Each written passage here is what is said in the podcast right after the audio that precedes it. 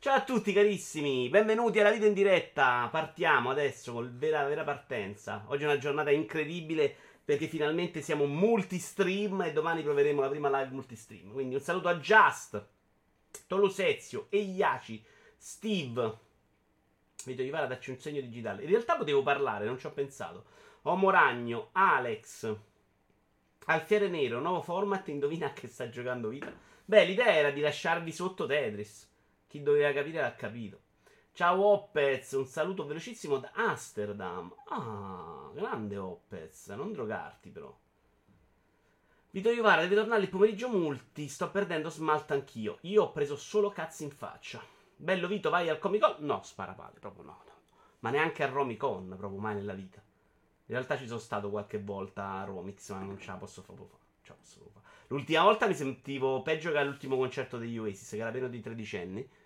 E no, mi sento veramente un vecchio fuori posto. Peggio che qui su Twitch. Uno potrebbe capire pure la posizione dai suoni, dice Iaci. Ciao Gianni Flipper. Hai accorciato Barbaccia. L'ho accorciata sabato e ho registrato la Vita in Diretta con un ciuffone qui in mezzo al cane. Me l'hanno fatto notare in diretta. È tornato il cane, era un po' che non si sentiva, era in ferie, no, era sempre là, ma il padrone lo sta rimproverando di più. Da quando poi si sono mezzi ammazzati con quello sotto di casa. Quello sotto di casa che 2 giorni fa o domenica, non mi ricordo, è finito a litigare con i carabinieri. È stata una serataccia qua.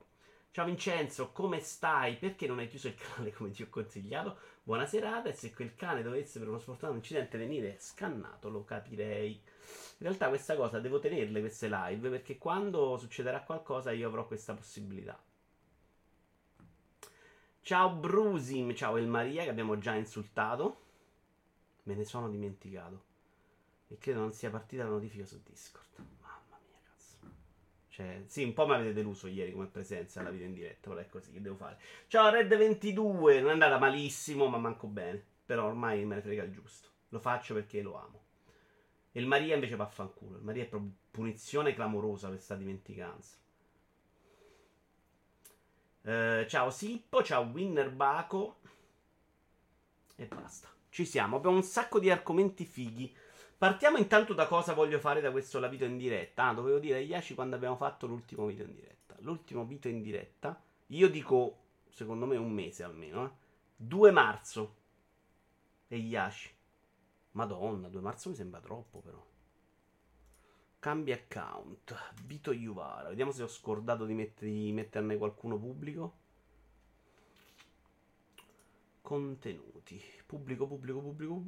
Porca. 2 marzo l'ultimo Iaci. Quindi no, era un botto. Sai, una cosa l'altra, show indie, facciamo la live, un po' di giocato, un po' di sopra, un po' di sotto. Il tempo passa. In questo periodo di assenza ci ho ragionato sopra, non ascoltando Idi perché vi farei troppo soffrire, ok? E ho deciso di fare principalmente argomenti, perché la parte di argomenti funziona molto bene della Vita in Diretta. Quando andiamo a parlare di film, telefilm, cose che ho visto solo io, tendenzialmente viene una noia mortale. Boh, probabilmente perché non ne so parlare io e non c'è comunque dibattito. Quindi oggi però abbiamo un paio di film in cui sicuramente ha più senso parlarne, che sono The Spider-Man e Batman. Quindi se c'è la roba vista da tutti, commentata da tutti, secondo me ne parliamo. Altrimenti ci focalizziamo sugli argomenti e ciccia. Più le robe del canale, le novità, la vita, eccetera. Tipo possiamo parlare che adesso sono multistream. Questa cosa potrei, io direi facciamo una prova, poi ne parliamo, perché tendenzialmente qualche dubbio è stato già mostrato. Però è difficile capire esattamente quali saranno le conseguenze, vediamo. Questo è un buon modo per portare quelli che stanno su Lego qui su Twitch, fargli conoscere Vito Iovara, eccetera, eccetera, e questa splendida community. Il montaggio Lego aveva più senso farlo là, però se lo facevo direttamente là mi perdevo voi, e io non voglio perdere voi, persone meravigliose. Da cui sto ovviamente escludendo Idi, che è tutto fuorché meraviglioso. Partiamo da un argomento che secondo me a Idi piace però.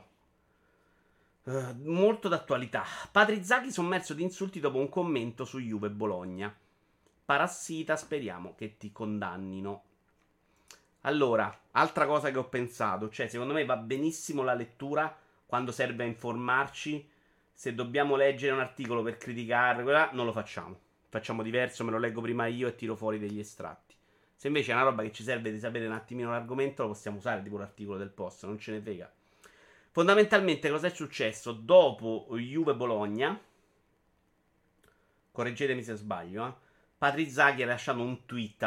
Sapete chi è Patrick Zaki, adesso non devo starvelo qui a ricordare. Ha fatto un tweet scemotto in cui diceva fondamentalmente che gli alberi rubano. Vediamo se lo ritrovo. Eccolo qua, 2 cartellini rossi, stanno ancora pagando, forza Bologna. Tweet molto stupido, secondo me ancora più stupido se vai a vedere la partita, perché cioè proprio no, cioè anzi era proprio una partita in cui l'episodio clamoroso che fa scaturire il secondo rosso, lo dico per chi non segue il calcio, addirittura secondo me era contro la Juventus, era una roba che fa più incazzare la Juventus che il Bologna, quindi completamente pazzi. La seconda espulsione secondo me arriva pure in ritardo, quindi ma che te vuoi dire? E comunque l'espulsione era, la prima espulsione comunque era un favore al Bologna, perché invece che il rigore era espulsione, giochi in 10 ma non sei sotto di 1, quindi secondo me non pareggi la partita, insomma era 1-0 per il Bologna. Quindi il commento è stupido. La premessa ovviamente che se gli rispondi vaffanculo mori, ti devono alzare, sei un altro deficiente, ma più deficiente di lui, perché comunque è un commento stupido di uno che secondo me il calcio lo segue anche pochino e ce ne frega anche il giusto. Non serve per forza spiegare a Patrick Zaki che ha scritto una cosa stupida insultandolo di morte, siamo tutti d'accordo. E perché è importante però questo tweet? Per il discorso popolarità, e devi stare attento a quello che dici, perché sapete che è successo anche oddio, me l'ero segnata, non ce l'ho più. La sciatrice aveva detto qualcosa, aspetta che lo vado a prendere negli argomenti consigliati, dove ringrazio un sacco Opez, Iaci e chiunque altro mi sta dando argomenti.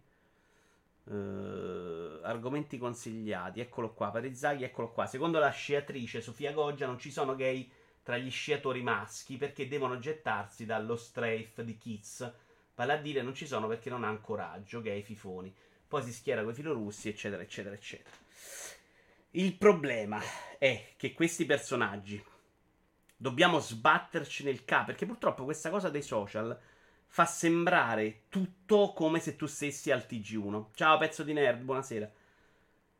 Ed è ovviamente quella sensazione, e quella sensazione l'abbiamo tutti. Stai comunque dicendo qualcosa in pubblico che non è il TG1, ma è qualcosa in pubblico. E quindi secondo me tu, che sai che sei un personaggio che hai un certo seguito, devi stare più attento a quello che dici.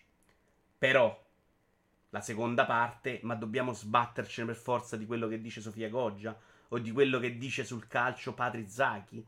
Cioè, alla fine anche sti cazzi. E soprattutto, per il fatto di essere famoso, come la risolvereste questo problema? Cioè, chi è che prepara questi personaggi a dire quello che devono dire, come devono stare attenti o no? Questo è l'argomento primo di giornata. Poi vi dico anche più o meno come penso io. Me l'ero persa la roba dei filorussi, dice sì, poi c'è tutto dentro. Direi che siamo tutti d'accordo che il commento di un senza usare però parole di dai, se no stiamo un gioco stupido uguale, è un commento scemo, uno che guarda una partita ogni tanto e fa la Juve ruba. Tifosetti sono comportati come al solito scimpanzé. Ok, quello che mi ha fatto risicare di più è il tweet successivo. Ma io solo ho fatto un commento sul calcio, sono stato attaccato. Che lo sai benissimo come scateni a fare ste cose. Tu, volente o nolente, sei uno noto, non il tifoso qualsiasi. Ok, questa è un po' la teoria anche di Mottura, che scriveva dopo nel tweet in cui diceva Madonna, ho detto una cazzata, una cosa sul calcio, me l'avete attaccato sul personale, non me lo aspettavo. Sono abbastanza convinto Idi che lui non se lo aspettasse a quel livello, perché probabilmente nella sua idea quel tweet era la stessa cosa di dire una cazzata al bar con gli amici. Io sono abbastanza convinto, a parte te Idi, che in pubblico, in privato sei uguale, fai schifo allo stesso modo. Le persone normali tendono a fare questa dissensione. Cioè io se parlo con gli amici dico delle cose che non sono quelle che vado a dire a Bar Sport, per esempio, no? E non perché sia necessariamente falso, perché alcune cose non le voglio dire, ma perché su delle cose credo anche meno, fondamentalmente. Quindi a me non ha dato così fastidio il suo secondo tweet, quello in cui dice mi hanno attaccato, perché la sua risposta è come l'avevano attaccato, è l'attacco di morte. Il fatto che mi dai a me quando scrivo sul set Hogwarts Lego, mi dici che devo morire, cioè non mi frega perché che tu mi hai ragione o no su Lego, cioè hai ragione, in questo caso il tifoso ha ragione, però non mi devi dire che devo morire perché ho fatto una recensione di Lego Hogwarts, cioè non è quello il punto, non è il contesto, che te lo aspetti o no, anche se te lo aspetti è sbagliato, cioè secondo me è il passaggio successivo che fa schifo proprio in una maniera insopportabile, che tendiamo a darla un po' per scontata. Cioè la risposta a Zaki è vabbè, però tu devi aspettare perché hai fatto un commento contro la Juve che ruba. Anche no, cioè che vuol dire che devi andare a finire a marcire nelle galere? Poi conoscendo la sua storia sarei 100 volte più attento a dirgli qualcosa io, però questo capisco che politicamente è una scelta che deve essere di ognuno a prescindere, a parte. Poi che il suo commento sia scemotto, ok, sì, però sai cosa, quei commenti ne leggi 100.000 al giorno, non te ne frega niente, siccome l'ha detto lui allora devi rispondere perché è famoso e c'è un seguito, che comunque ha un senso, perché chiaramente lui parla a tante persone, se parli a tante persone secondo me ce la devi avere un po' più di responsabilità, in dubbio, però la responsabilità non nasce dal fatto che sei famoso, nasce dal fatto che sei uno responsabile, e purtroppo sto facendo un paragone col passato che secondo me funziona poco, però perché prima non è che non arrivavi ad avere successo perché eri per forza di cose più preparato, però secondo me c'erano delle schermature prima che ti abituavano molto di più a comportarti, cioè prima di diventare Pippo Baudo avevi chiaramente fatto una gavetta che aveva, in cui eri stato scelto tra altri, in cui tu eri quello più bravo ad evitare certe rogne. Questi sono lanciati allo sbaraglio. E parlo della Goggia come parlo di Zaki. Cioè, la Goggia però non deve parlare perché è la Goggia. Non deve dire quello che pensa anche se è una cazzata. Cioè, lei, ovviamente lui credeva che la Juve rubava, penso. Non penso che l'abbia fatto solo per triggerare i juventini. Nessuno, dice Iaci, non è che gli fai fare un corso. Dopo un paio di volte capiranno che non è il caso e non ci ricascheranno. Forse è buono.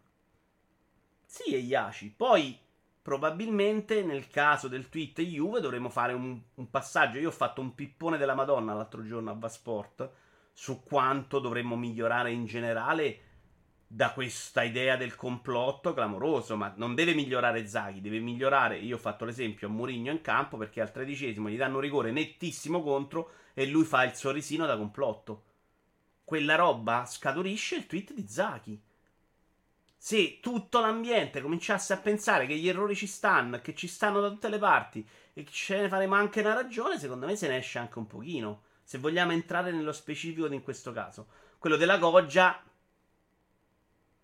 non so, che te devo dire. Secondo me non aiuta neanche l'errore Iaci, perché ci sarà stata una metà che gli avrà augurato la morte e ci sarà stata una metà che gli avrà detto brava, finalmente qualcuno che dice quello senza peli sulla lingua. Io direi che basterebbe avere un QI nella media per capire cosa succede esponendosi sui social. Brusim, però questo secondo me è un rischio grosso. Cioè io so benissimo che se metto il video SWOT a Elden Ring oggi, e l'ho fatto dopo aver giocato 40 ore un titolo, ora Elden Ring probabilmente non l'avrei fatto a prescindere perché proprio ho la sensazione di non averlo sfiorato. Però io che non metto il Vito SWOT perché ho paura delle rotture di cazzo, non della gente, perché poi me ne frega il giusto, però proprio di star lì a litigare, mi è successo in questi giorni per un articolo su Appcast, è una roba che non va bene lo stesso, cioè non deve essere di privazione per forza, deve essere detto una cazzata, oh, sei proprio uno che dice le cazzate, amen, oppure non rispondi, oppure zero interesse, cioè quello secondo me ci sta, non mi ascolti più, mi togli il follow, cioè puoi fare tanti modi per non incularmi, ma non ci sta né dirmi che non capisco il gioco 23 volte consecutive, né scrivermi devi morire, secondo me. Però non lo faccio perché evito, vuol dire che c'ho il QI, vuol dire che però nella discussione abbiamo perso qualcosa. L'ho detto, strano che i tifosi della Juve che si comportano sempre come delle bestie. No, dai, non è vero. Parliamo sempre della classifica, sono tutti uguali i tifosi, secondo me. Parliamo sempre della classifica di tifoseria nota per essere non proprio dolce di sale, comunque era un tweet scemotto. Avrà detto una cazzata, può darsi, ma è normale dirgli quelle cose? Secondo me no, ci sono toni che non vanno superati da ambo i lati. Sui toni siamo d'accordo. Discorso analogo per chi risponde e chi si espone. Cioè, quello della Goggia erano proprio prevedibili, non capisco come non ci abbia pensato. Perché nella sua testa è giusto, quindi no a Iaci. Probabilmente lei frequenta sciatrici, sciatori che la pensano così. Se no non te ne esci. Quindi secondo me non la vive in quel modo. Secondo me la cattiveria estrema è anche dovuta al fatto che era davvero gratis, in una partita dove semmai era la Juve a doversi lamentare.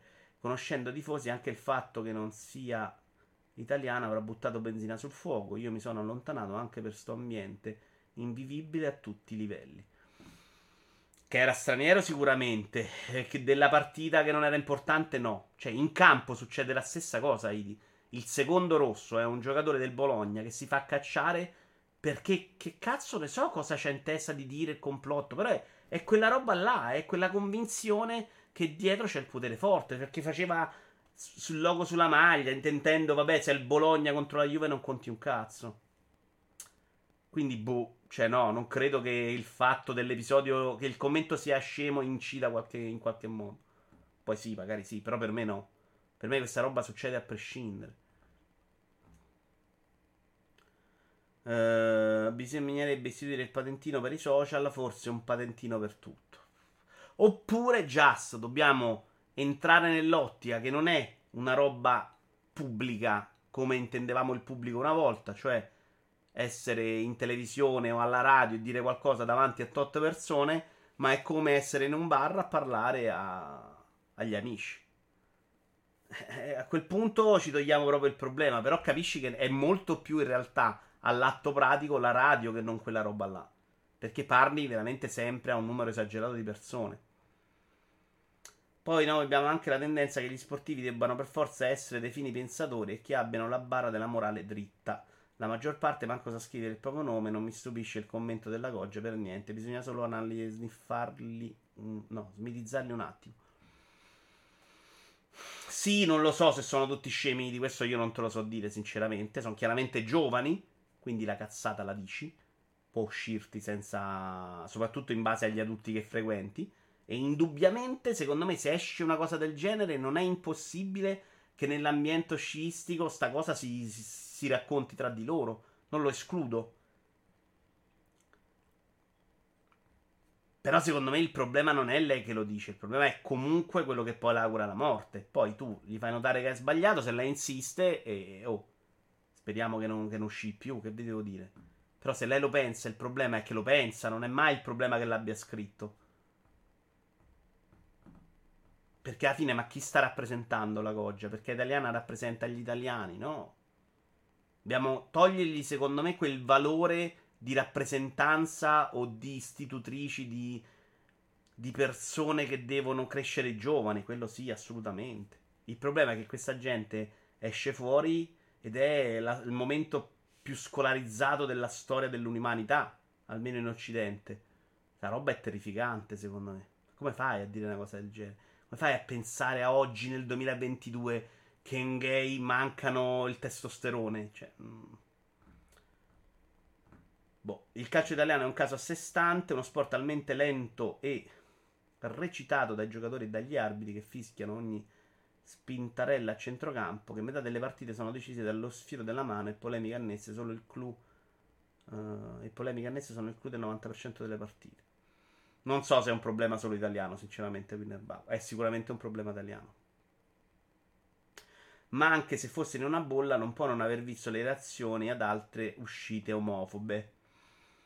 Ma questo, secondo me, nella sua testa, sai che Iaci, che non è neanche una cosa omofoba nella sua testa. Cioè, per lei era un fatto.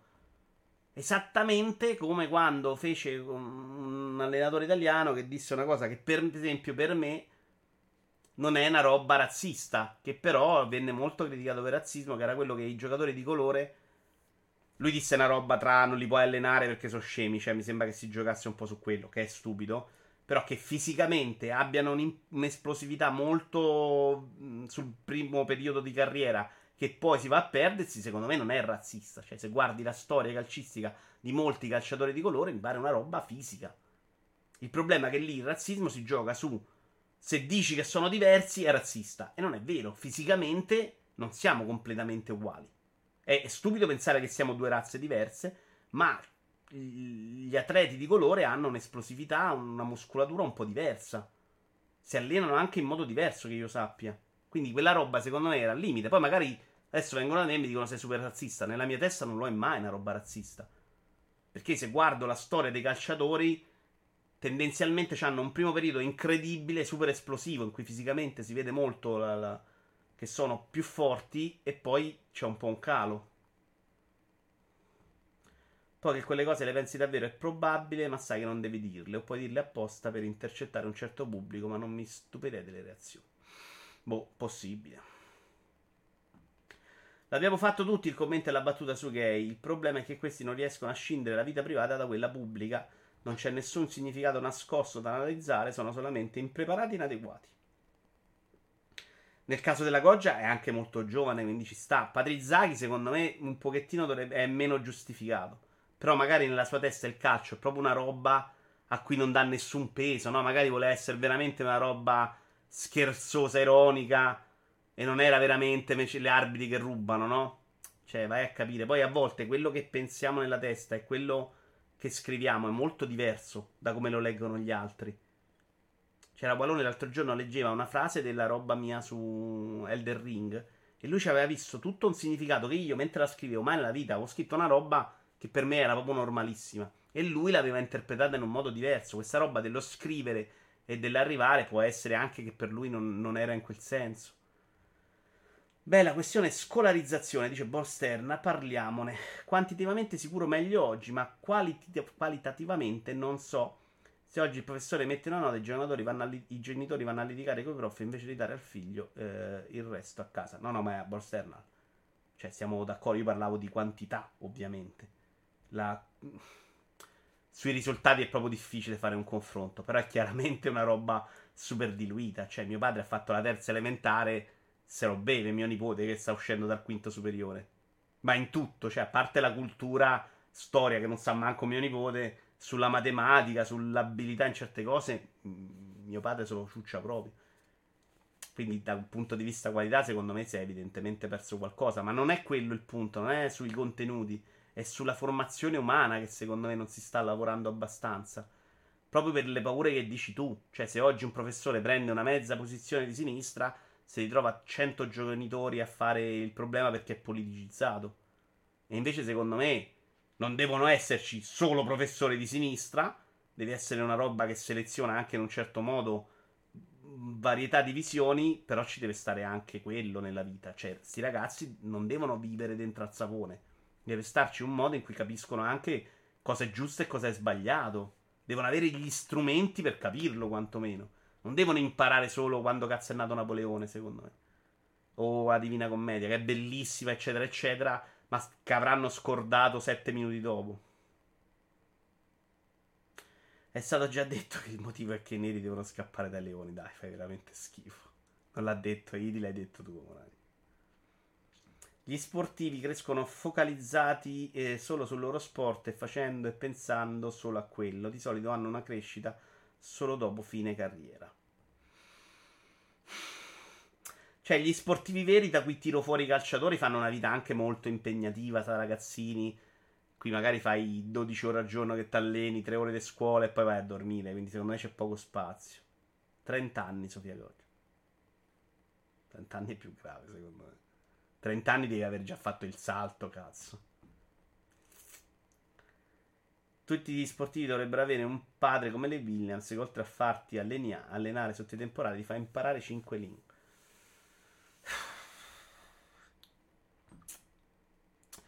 Secondo me quella roba è improbabile, Brusim. Cioè, è proprio difficile. Però secondo me non serve neanche che stai lì a imparare 5 lingue per capire se una roba è potenzialmente rognosa. Non tanto quella di Zaghi, che lo ripeto, secondo me se non te ne frega del calcio la lanci lì, e bisognerebbe anche capire il tono in cui l'hai pensato. Secondo me è proprio una cazzatina quella. Cioè, io non capisco proprio neanche uno che si incazza se scrivi quella cosa. Anche lo juventino non lo capisco che si incazza perché ha scritto sta cosa. Secondo me odi Zaki per altri motivi, e quindi quando fa una battuta che non ti piace vai lì la usi per pretesto. Quello della Goggia è più grave. Quello della Goggia secondo me è superato, e devi star più attento. Cioè, devi capire che ha delle conseguenze, che ci sono anche degli sciatori, ciao Sky, degli sciatori ragazzini che sono omosessuali, li distruggi perché magari, non lo so, secondo me devi pensare a tutto quando parli. A 30 anni devi farlo. Guarda, Zaki io onestamente la considero proprio una stupidaggine, poco conto. Non si può neanche parlare di crescita, ripeto, Ikea si tende a prendere per il culo tutti i giorni, soprattutto negli ambienti sportivi, vedi che piuttosto di fare coming out si uccidono o comprano hotel. Il dramma è non capire la linea da non attraversare pubblicamente. No, Idi. Ok. No, sui gay non sono d'accordo. Cioè, sui gay non devi proprio pensarle certe cose, è da deficiente. La battuta sul calcio, perché tu fai, secondo me ho capito quello che dici tu, è vero che ci si fa quella battuta, ma quella battuta dietro non ha quel pensiero. Cioè, se la battuta ha quel pensiero è grave quanto il tweet. Cioè, se uno fa la battuta nel privato dicendo che i sciatori non c'hanno le palle per lanciarsi da quella discesa, secondo me sei ugualmente criticabile. Se invece nel privato fai la battuta all'amico tuo dicendogli ti piace il ca, che è un giochino che per esempio io faccio nel privato avendo veramente zero problemi con le persone a cui piacciono il ca, perché per me proprio uno deve fare quello che cazzo gli pare, soprattutto quando scopa. E sono due cose diverse, cioè, comunque dietro a me non c'è quel pensiero, c'è un altro pensiero. Questa lo pensa, cioè non penso che stia scherzando. Zaki potrebbe invece aver detto questi rubano sempre. Sinceramente è una cosa che faccio sempre l'esempio è che a me mi riportano super razzista, razzismo territoriale, lavali col Vesuvio. Se parli con i napoletani si incazzano, è una roba super grave. Io onestamente ancora adesso faccio un sorriso, non ce la faccio, sono cresciuto così, ma non ho mai pensato di parlare al Vesuvio sperando che rutti ascoltando me e che uccida tutti i napoletani. Per me è un'altra cosa, molto più scema, scherzosa, e quindi per me se lo scrivo in un tweet non sto pensando a quello, quindi magari potrei fare un errore del genere, perché per me non c'è proprio il dolo alle spalle, no? È una roba super cretina. Però capisco che poi tutto il resto, il chiacchiericcio, le conseguenze possano portare invece a dire stare attenti. Ma un ragazzo che ha passato dei casini davvero seri, che ha coinvolto anche i piani alti della politica italiana, ti metti davvero a fare battute sul calcio? Non capisco. Pensavo fosse una persona molto molto molto più sveglia. Boh. È la stessa cosa che ho pensato anch'io, Geshodan. Cioè il pensiero mio è stato, però magari Geshodan è proprio quel momento in cui stai libero col cervello e non vuoi pensare a che cazzo ti è successo nella vita, al fatto che magari devi anche tornare là e scrivi una roba completamente scema con l'idea di far ridere tre amici tuoi del Bologna e non stai pensando a quello che c'è dietro. I Naples l'avrebbero presa molto a ridere i commenti di Zaki, sono d'accordo, popolo super autoironico. Intanto grazie, scusa, Grande Splash che si è abbonato per 40 mesi, grazie mille. Io non sarei neanche a giudicare Zaki questa cazzata, sinceramente. Non cambia il mio giudizio sulla persona una roba del genere. Trovo uno di bassa importanza.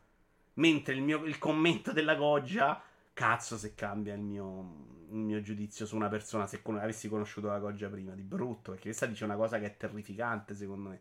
Quello che dice Zaki è stupido, ma me ne frega proprio il giusto. Per dire, dicevo, a Vasport, per me è molto più fastidioso il sorrisino di Mourinho. O quello che fanno 10 allenatori su 20 ogni giornata di campionato, non dicendo l'arbitro ha sbagliato, ma dicendo l'arbitro ha sbagliato perché? Perché nessuno sta lì a fare un processo morale al sorrisetto di Mourinho? Uso Mourinho anche se sembro razziale, perché per me è proprio indicativo. Perché nessuno è andato lì da Mourinho a dire oh, sto sorrisetto che cazzo vuol dire? Invece Mourinho tutta Roma l'ha esaltato, magari gli stessi deficienti che sono andati a augurare la morte a Zaki a Mourinho sono andati a dire grande trascinatore contro gli arbitri, cioè.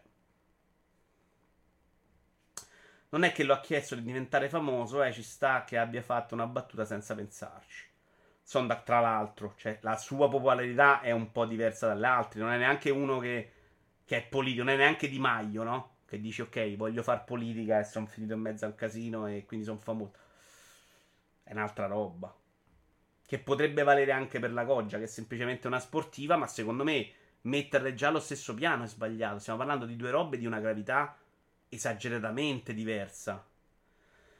Abbiamo anche un tweet di Selvaggia Lucarelli sulla Goggia. Sofia Goggia è una brava atleta, non una Maitre e Penser. Il problema, tra l'altro, Selvaggia Lucarelli è diventata incredibile, vabbè. Il problema sta nell'aspettarsi sempre il commento giusto da persone che fuori dalle loro competenze possono essere mediocri e fallibili. Sì. Mourinho ha costruito una carriera sulle scenette buffonate. Sì, Brusim, però capisci che il commento scemo di Zaki, però, è figlio di quello. Secondo me non ci sta il fiere nero, sia che l'abbia voluto o meno, di essere famoso. Sì, Geshodan da una parte ragione, dall'altra però secondo me il livello di sta cazzata è proprio troppo basso per sta qui ad augurargli la morte, cioè, per dire. Io sono di Napoli e la penso come te, semplicemente con le ardie non sono tifoso. Poi se la lava fosse selettiva meglio, dice Jenny. Ma sì, cioè allo stesso modo a me se mi fai quella roba allo stadio Roma ladrona, no, se magari stiamo in una conversazione a due e mi dici a Roma siete tutti ladri è un altro discorso, no? Capisco perché si voglia evitare, però già metterlo sullo stesso piano dei bu, secondo me, non fa colpevolizzare queste cazzate, ma depenalizza il bu, che non sembra più una roba terrificante, no? Lava, secondo me non è mai... Boh, non riesco proprio... Però magari è un problema mio, perché veramente non l'ho mai collegato neanche a Napoli, ai napoletani, non me ne frega un cazzo. La collego al tifoso del Napoli, che secondo me è un'altra cosa. Però non si tratta di aspettarsi il commento giusto, ma aspettarsi di non uscire argomenti sbagliati. Secondo me però parliamo di quale dei due. Mettete se parlate di Zaki o della Goggia, perché la Goggia e il problema sono entrambi, secondo me, anche quello che dice. Ma sotto quale bussola morale ci sta? C'è una differenza di qui, di educazione, di impostazione mentale. Non puoi stupirti se un coglione è un'uscita da coglione. La morale non è una scienza esatta. L'errore è aspettarsi grandi pensieri da gente piccola.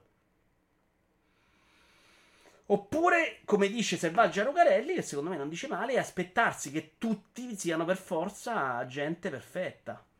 Qua si potrebbe fare un altro discorso che forse l'avevo segnato qua da qualche parte, su quanto debba incidere quello che pensano le persone sul nostro valore dell'opera. Forse l'abbiamo tirato da qualche parte, forse ne abbiamo parlato. Cioè, piace a tutti il The Ring da morire. Domani Miyazaki se ne esce e dice i gay li fusticherei in piazza sotto al Vesuvio e il The Ring diventa un gioco brutto. Non vuoi più giocare al The Ring, perché è vero che non dovrebbe incidere, però incide ovviamente nel momento che lo sai, no? Io quando leggo Hemingway che è morto me ne frega già di meno, che lo scopro dopo che è morto me ne frega già di meno sinceramente, ma se uno è in vita tendo a non volerlo finanziare se so che è una persona orribile. Magari è uno bravissimo a fare il suo, però il mio rapporto è non voglio darti i soldi, quello mi sembra ci sta. È vero che dovremmo scindere, però mi sembra anche molto difficile da quel punto di vista, no?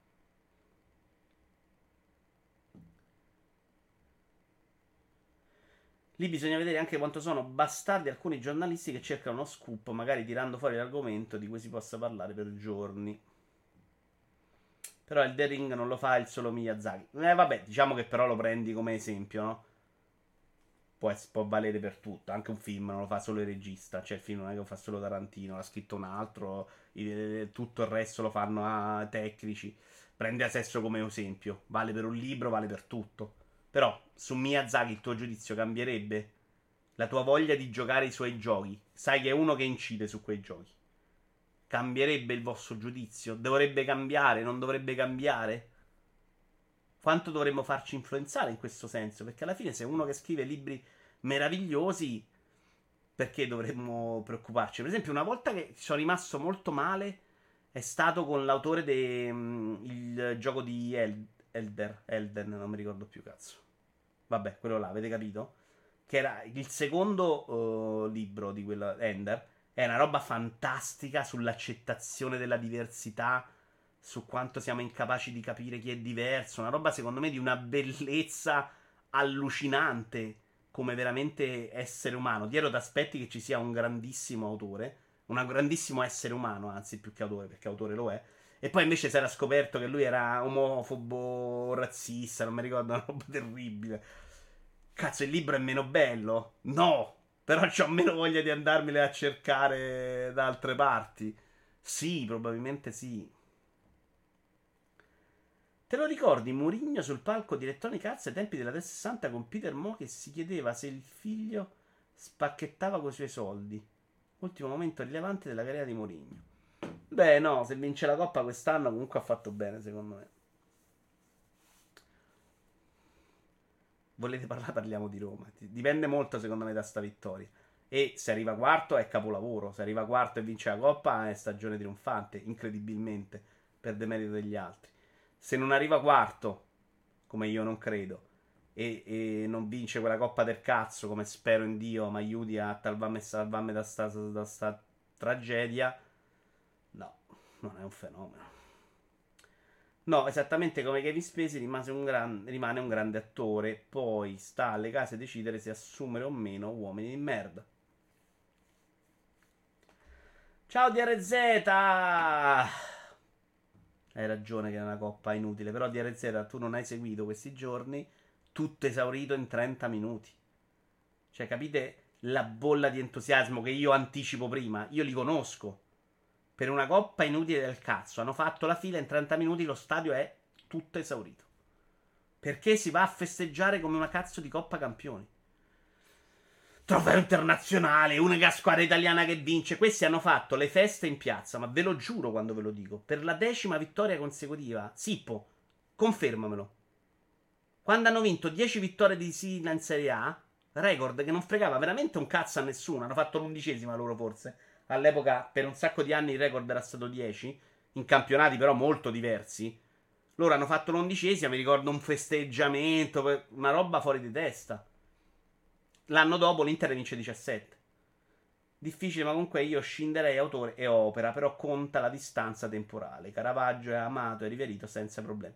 Beh, Iaci, quello conta anche a livello storico, no? Pensa a Napoleone, pensa ai Romani. Ieri guardavo un documentario sui Romani e c'era la grossa sconfitta, quella loro che hanno fatto nel bosco, in cui persero 3 legioni, in cui c'era stato uno, erano stati traditi da uno che stava nell'esercito del romano, che era un tedesco, adesso chiamarlo tedesco magari è sbagliato, Teutoburgo. Madonna DRZ, porca troia, così al volo, veramente Luca? Io me la ricordavo ma non l'ho voluto dire perché avevo paura di sbagliare esattamente. E tutte erano uscite Teutoburgo e Arminio. Porca troia. E comunque a lui faceva schifo il fatto che i romani ammazzavano donne e bambine. Oggi siamo qui a parlare di Roma. Che bella la grande Roma. Romano squadra. Sono meglio di Wikipedia e altrettanto affidati. Ma è un po' sorpreso però questa roba al volo. 11ª contro Lazio. Gol di Taddei e Aquilani. Totti con le stampelle a bordo campo. Grande festeggiamento. Sippo. Sinceramente su Elden, credo che molti si sono avvicinati al titolo per la formula open e dando per scontato, visto alcuni rumors che lo classificavano più accessibile. Assolutamente vero però, Jenny. In realtà è un super soul per gli amanti del genere e come è normale molti sono rimasti delusi. Io sto giocando Nioh ed è difficilissimo, ma sapevo che lo era e non mi lamento. Guarda, su questa cosa c'è una news domani del Vito Iovara Commenta, che ci sarà alle 14:30, quindi non ti seguo su questo discorso perché parla esattamente di un questionario che hanno fatto Game Industry, mi pare, chiedendo alla gente perché avete comprato Elden Ring. Se ognuno di voi mi desse €2 non vi chiederei più soldi per sempre. Vabbè, che cazzo, 47 per 2 sono €90, Luca, madonna. Ah, tu parli di Wikipedia, vaffanculo. Noi siamo qui a parlare della grande Roma, chiedila in inglese. Ah, dice Iaci. Attenzione. Cioè, mi stai dicendo che il culto di Roma imperiale è solo italiano? No, dai, non ci credo. Inglesi magari no, ma i tedeschi secondo me un po' lo zazzano, dai. Però hai ragione, potrebbe essere una roba solo nostra. Chiediamo a DRZ, cazzo, lo saprà meglio di noi altri. È chiaramente più informato. È uno che ha studiato DRZ, a sorpresa. Allora, prendiamo un argomento che non ho letto e potrebbe essere interessante, ma ho paura che ci veda un po' tutti d'accordo. E poi parliamo di qualche dei due film, dai. Il nuovo mondo, La guerra alla meritocrazia. Questo ce l'ha suggerito Eiaci da Linkiesta.it.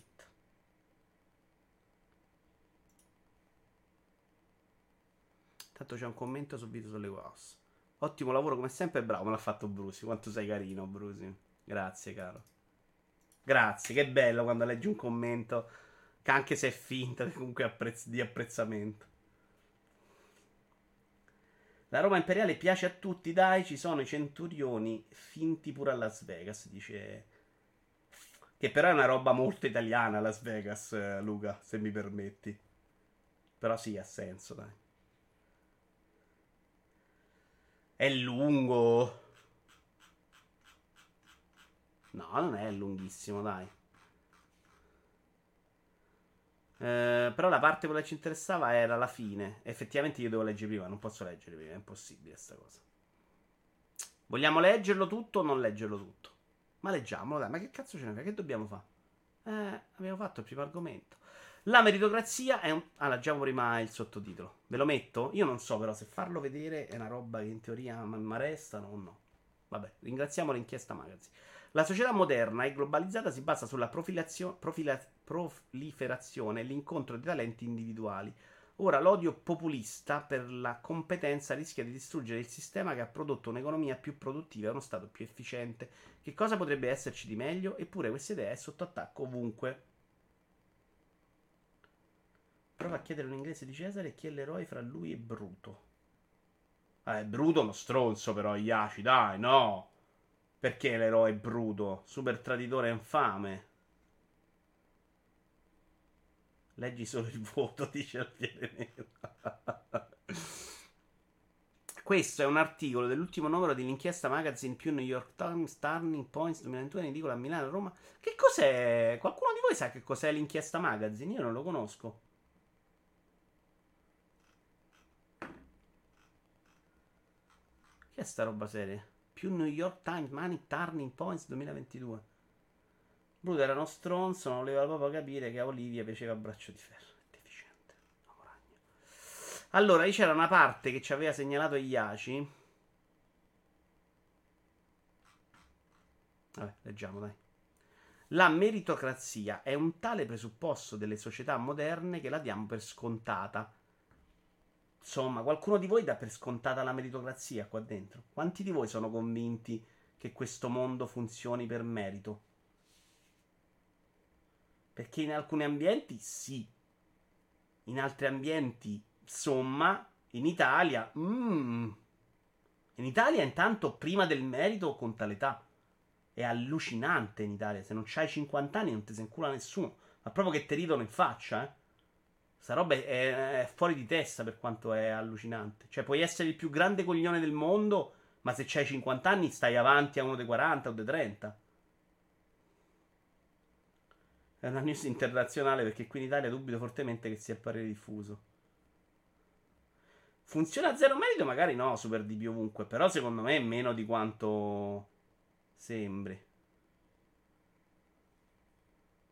Nel privato un po' conta ovviamente.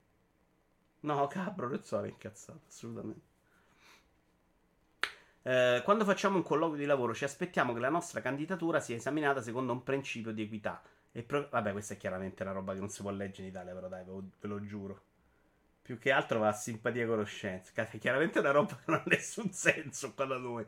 Cioè, quando vai a un colloquio ci aspettiamo che la nostra candidatura sia esaminata secondo un principio di equità. Non è mai vero per un italiano. Magari anche sbagliando, ma un italiano non va a un colloquio sperando di essere premiato per equità. Cioè, spera di aver bucio di culo e che di essere fortunato e quindi si va a raccomandare. Purtroppo è un metodo valutativo che vale per il mondo anglosassone. Noi siamo latini e qui. Ecco, vi avete scritto la mia vita lavorativa. Da 20 anni viene sempre per il culo dai 50 anni. Assolutamente, ma questa è una roba terribile in Italia. No? Questo sono proprio...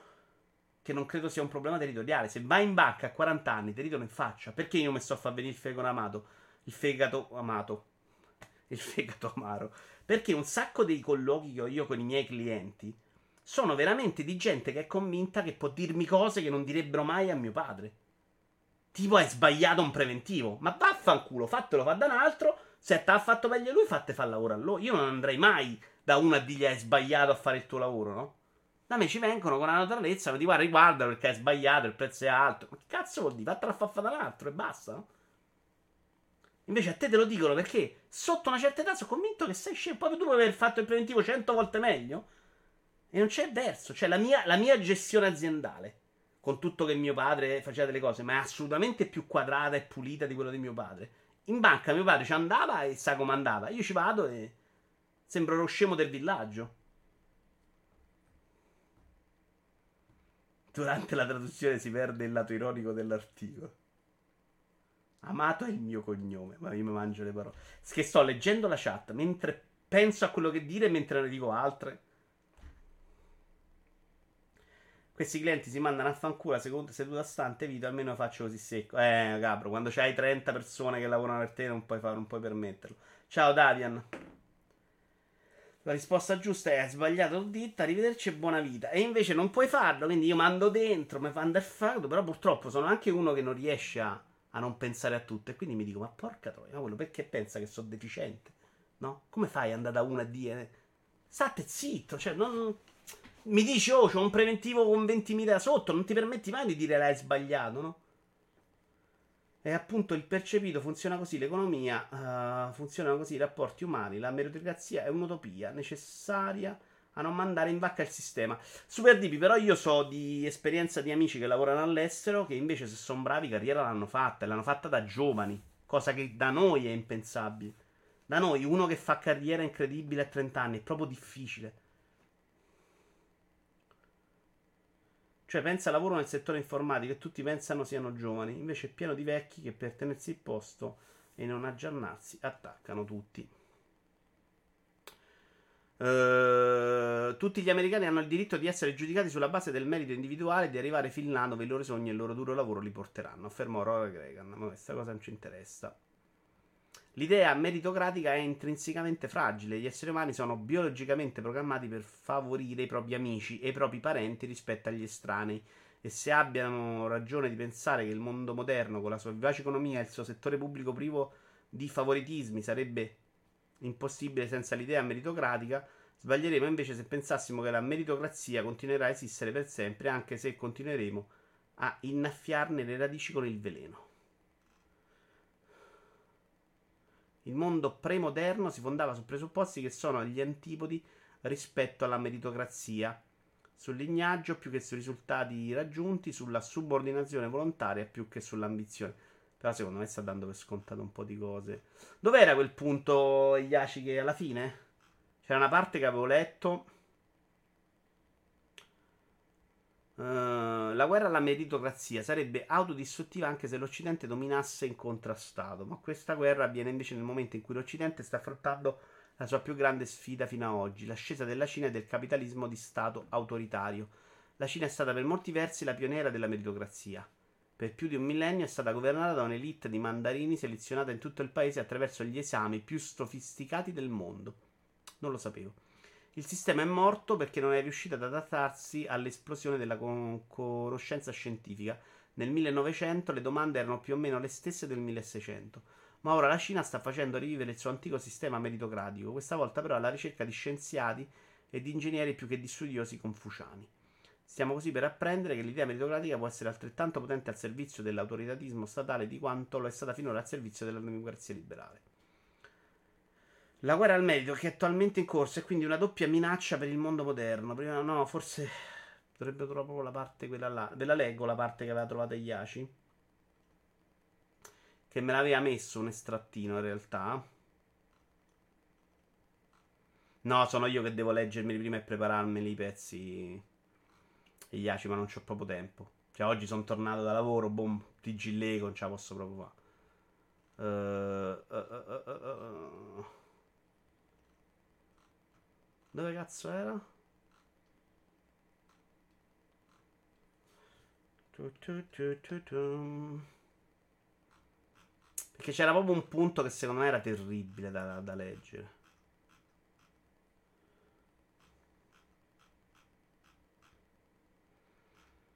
Il pilota russo, il saluto nazista. Vabbè, quello poi era un ragazzino che pensava un'altra cosa, mi sembra alla fine, no?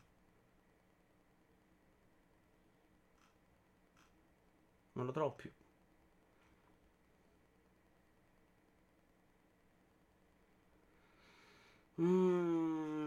Si parla di Old Enough. Old Enough ne abbiamo già parlato qui nella video in diretta, perché potremmo dirle due parole, eh? Me lo ritrovi quell'estratto, Iaci? Me l'avevi linkato? Perché avevo discusso quello in realtà, ma non lo trovo più, porco zio.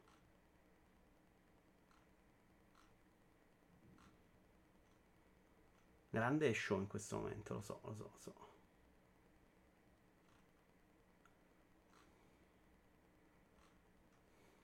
Will Smith via da Netflix e Sony dopo lo schiaffo, stop ai prossimi. Ah, questa me l'ero persa. Faccio il sunto. Il problema era che secondo certe teorie la preparazione scolastica favoriva i ricchi e quindi vengono aboliti i test di iscrizione alle università e viene messo sorteggio. Sì, in realtà diceva un'altra cosa, secondo me peggio, cioè che dovessero sì essere esclusse queste robe di preparazione perché c'erano i ricchi che avevano avuto più fortuna e più preparazione, che per quanto mi riguarda era allucinante. Cioè tu devi fare in modo che anche chi non è ricco riesca ad arrivare a quella preparazione, non devi mai far finta che quella preparazione non conti niente. È terrificante anche solo pensarlo, secondo me, però sono anche convinto che siate tutti d'accordo su sta cosa. Inglese e videogiochi. Ma vivo all'estero da una vita, ma la meritocrazia come la immaginano gli italiani non esiste, non cade dall'alto, ma circola, la si conosce agli altri e poi ti torna. E gli italiani non sanno riconoscere i meriti altrui, l'aspettano invece dall'alto, meritocrazia divina. Potrebbe aver senso in inglese, assolutamente.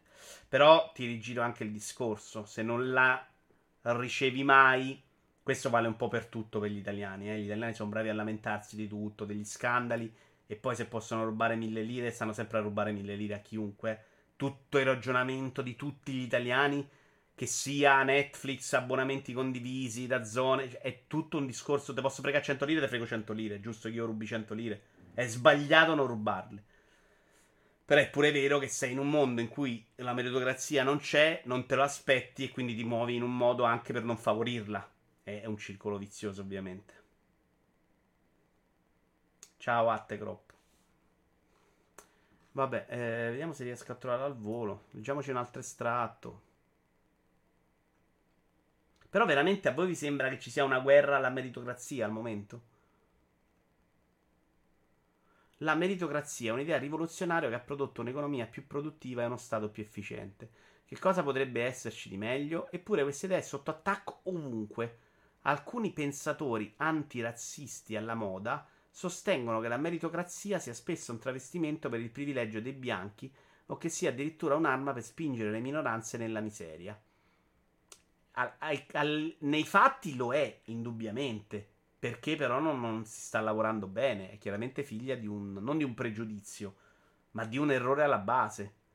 Leggevo il libro sulla vita di Biden e la sua seconda, che adesso mi ricorderete voi il nome, aveva partecipato per esempio a un programma americano degli anni 70-80 in cui mandavano i neri alle scuole dei bianchi e viceversa, perché le scuole Kamala Harris, bravissimo Menalche, da quanto tempo, perché le scuole dei neri erano ovviamente peggiori, però chiaramente sta cosa non deve succedere. Invece questa roba serviva a ribilanciare un po', no? Se c'erano gli studenti da tutte e due le parti, allora probabilmente si riusciva anche a fare avere scuole pari. Ed è quello che deve essere l'obiettivo. Non deve essere mai, no, non mettiamo le persone migliori a fare i test. Poi è chiaro che una scuola tipo la Lewis favorisca i ricchi, ci sta. Però secondo me non devi fare in modo che quelli dopo...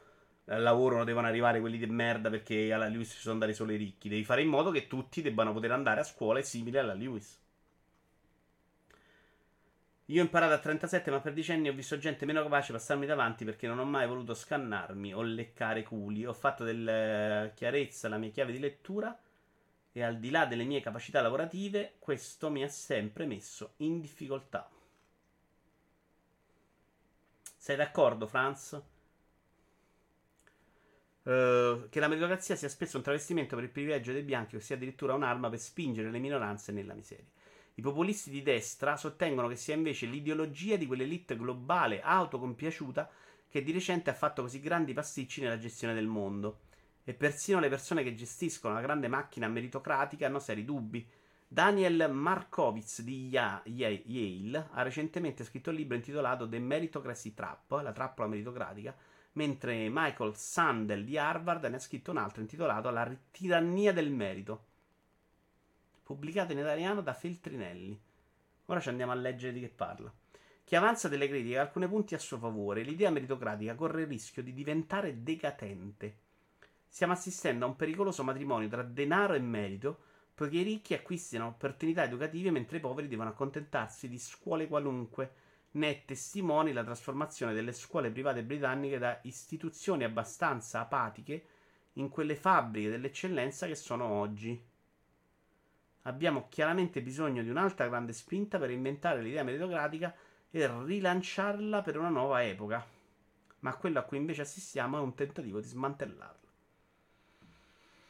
Difficile secondo me fare un discorso anche globale da questo punto di vista, cioè la scuola americana secondo me già è molto più meritocratica, la scuola giapponese è molto più meritocratica, il Young Sheldon che a 9 anni va all'università da noi non esiste per esempio, e sicuramente ci avremo qualche genio anche in Italia, no? Che viene bruciato a sentire una lezione in terza elementare. Parliamo un po' della mensola dietro di te, facendo un sondaggio su quanto crollerà per il peso. In realtà, sai cosa la regge, Franz? Il barile di birra. Cioè, la cosa che potrebbe succedere, terribile, è che esplode quella birra, che è una roba di un mondiale. Ma un mondiale in cui c'era ancora l'Italia, quindi cominciano ad essere un po' di anni. E l'ho messo là sotto e tiene praticamente tutto là. Il peso in realtà non è tantissimo, però ovviamente è sbilanciata. Vediamoci un po' sto libro. La tirannia del merito. Sono curioso, mi sono veramente per quest'estate, c'ho 100 libri pronti che ho comprato da leggere. Adesso ne sto leggendo uno molto bello che praticamente si domanda perché da persone che non... si fa il discorso tra l'eterno dilemma tra Rousseau e Hobbes su come cazzo eravamo in principio, se eravamo animali super di gruppo o se siamo sempre stati delle teste di cazzo. E toglie un po' dall'idea di fondo che siamo sempre stati delle persone civili che poi si sono andate a spostare, anzi delle persone incivili che sono andate poi a vivere civilmente, fondamentalmente. E si domanda se magari in principio non vivessimo in realtà in modi diversi. E si domanda perché siamo finiti a vivere questa vita in cui c'è un padrone e c'è uno sotto di lui. Michael Sandel, La tirannia del merito, 29 recensioni... 4 stelle e mezzo. Versione Kindle 12,99. C'è un'idea molto radicata su entrambe le sponde dell'Atlantico. Chi lavora sodo e gioca secondo le regole avrà successo e sarà capace di elevarsi fino a raggiungere il limite del proprio talento.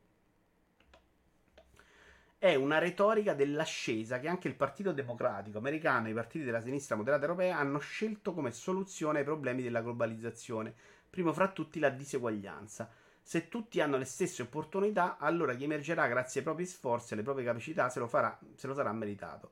Se invece non riuscirà a emergere, la responsabilità sarà soltanto sua. E questo è il lato oscuro dell'età del merito. Le elite che pretendono di interpretare la tradizione della sinistra hanno in realtà voltato le spalle a chi dell'elite non fa parte. In una società nella quale l'uguaglianza delle opportunità rimarrà sempre una chimera, il contraccolpo populista degli ultimi anni è stata una rivolta contro la tirannia del merito, che è umiliante e discriminatoria. Da questa ondata populista, dimostra il filosofo Michael Sandel, dobbiamo imparare non per ripeterne gli slogan xenofobi e nazionalisti, ma per prendere sul serio le richieste legittime che ne sono all'origine. Sandel risponde così alla Brexit, al fenomeno Trump e all'avanzata dell'estrema destra in Europa, offrendo una strategia teorica e politica per ripensare il bene comune.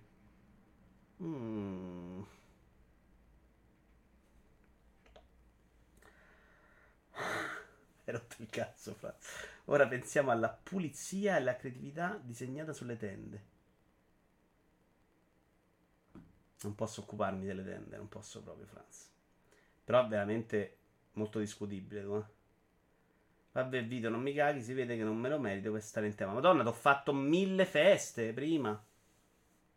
Guarda le donazioni testone di un Vito. Ho fatto una donazione €5. Grazie, Menacche. Ciao Vito. Non essendo io sui social e non volendo scrivere neanche su YouTube, ne approfitto qui per sostenerti e dirti quanto mi piace il TG Lego, lo show indie, il Noi Leggevamo, eccetera. Grazie anche se ormai ho sempre meno tempo per seguirti live. Ma che carino, Menacche, ti faccio un cuoricino. Però scusa, perché non c'ho l'alert per le donazioni? Che pippa. Ce l'avevo una volta però, scusa. Ma che l'ho tolti tutti gli alert? No.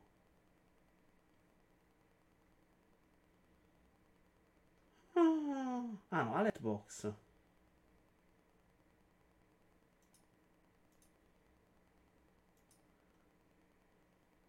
E non posso neanche provarlo, ma qualche casino ho combinato però, scusa.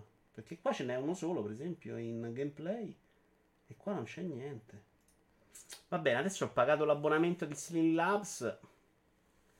E la miglioriamo questa cosa. Sei uno streamer, devi curare i dettagli. Franz, non sono uno streamer, Franz. Sono un vecchio che sta qui in compagnia e se ne sbatte il ca. Capisci?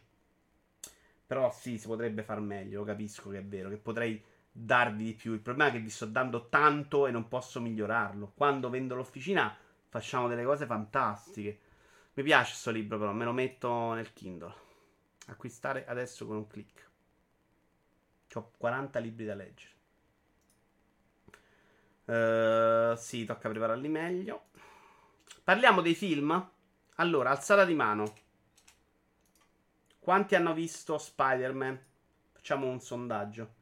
Sei abbastanza vecchio da non poter migliorare, ma non abbastanza da essere rispettato dai clienti. Esatto, sono in questa roba terribile. Questa roba o dal mio direttore di banca, magari.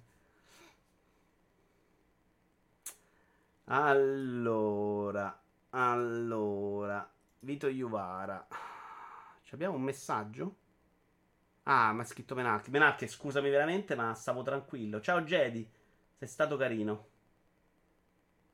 No, però non puoi dire che non te lo meriti. Ti ho fatto... Ciao, Saggio. Ti ho fatto un sacco di feste quando ti ho visto, senza sapere della donazione. Perché quando mancate un po' mi dispiace sempre. Anche Franz quando manca ci dispiace. Franz, l'ultimo. Allora, creo clip. Poi lo facciamo anche su Batman, Gestisci sondaggio. Nuovo sondaggio. Domanda. Visto Spider-Man, zozzeria senza se senza ma. Allora, avete visto No Way Home? Sì. No, non rompete il cavo i spoiler però, Sì, no. No, sono spoiler, non ve lo metto se non lo votate. Mi fate nervosire. Sì o no? L'avete visto sì o no? Non spoileriamo niente, però qualcosina spoileriamo. Votate un attimo quanto l'avete visto, poi dibatta per capire che percentuale parliamo. Perché io l'ho recuperato, l'ho pagato alla fine una cifra accettabile. Noleggio a €6, perché c'era €5, HD, €6 super HD. E ho detto che sto stronzo che non gli do €1 in più, anche se non mi serve. In realtà non è stata una scelta geniale, sinceramente. Soprattutto perché ho visto che con Batman, dove è tutto nero, il super HD non ce la fa proprio la mia connessione. Metti anche l'opzione forse. Non c'è forse, Brusim. È sì o no? Minchia, pensavo molti di più sì, però. Al momento siamo... 63%. Per chi si è addormentato è comunque sì, Splash. E sì, è una merda.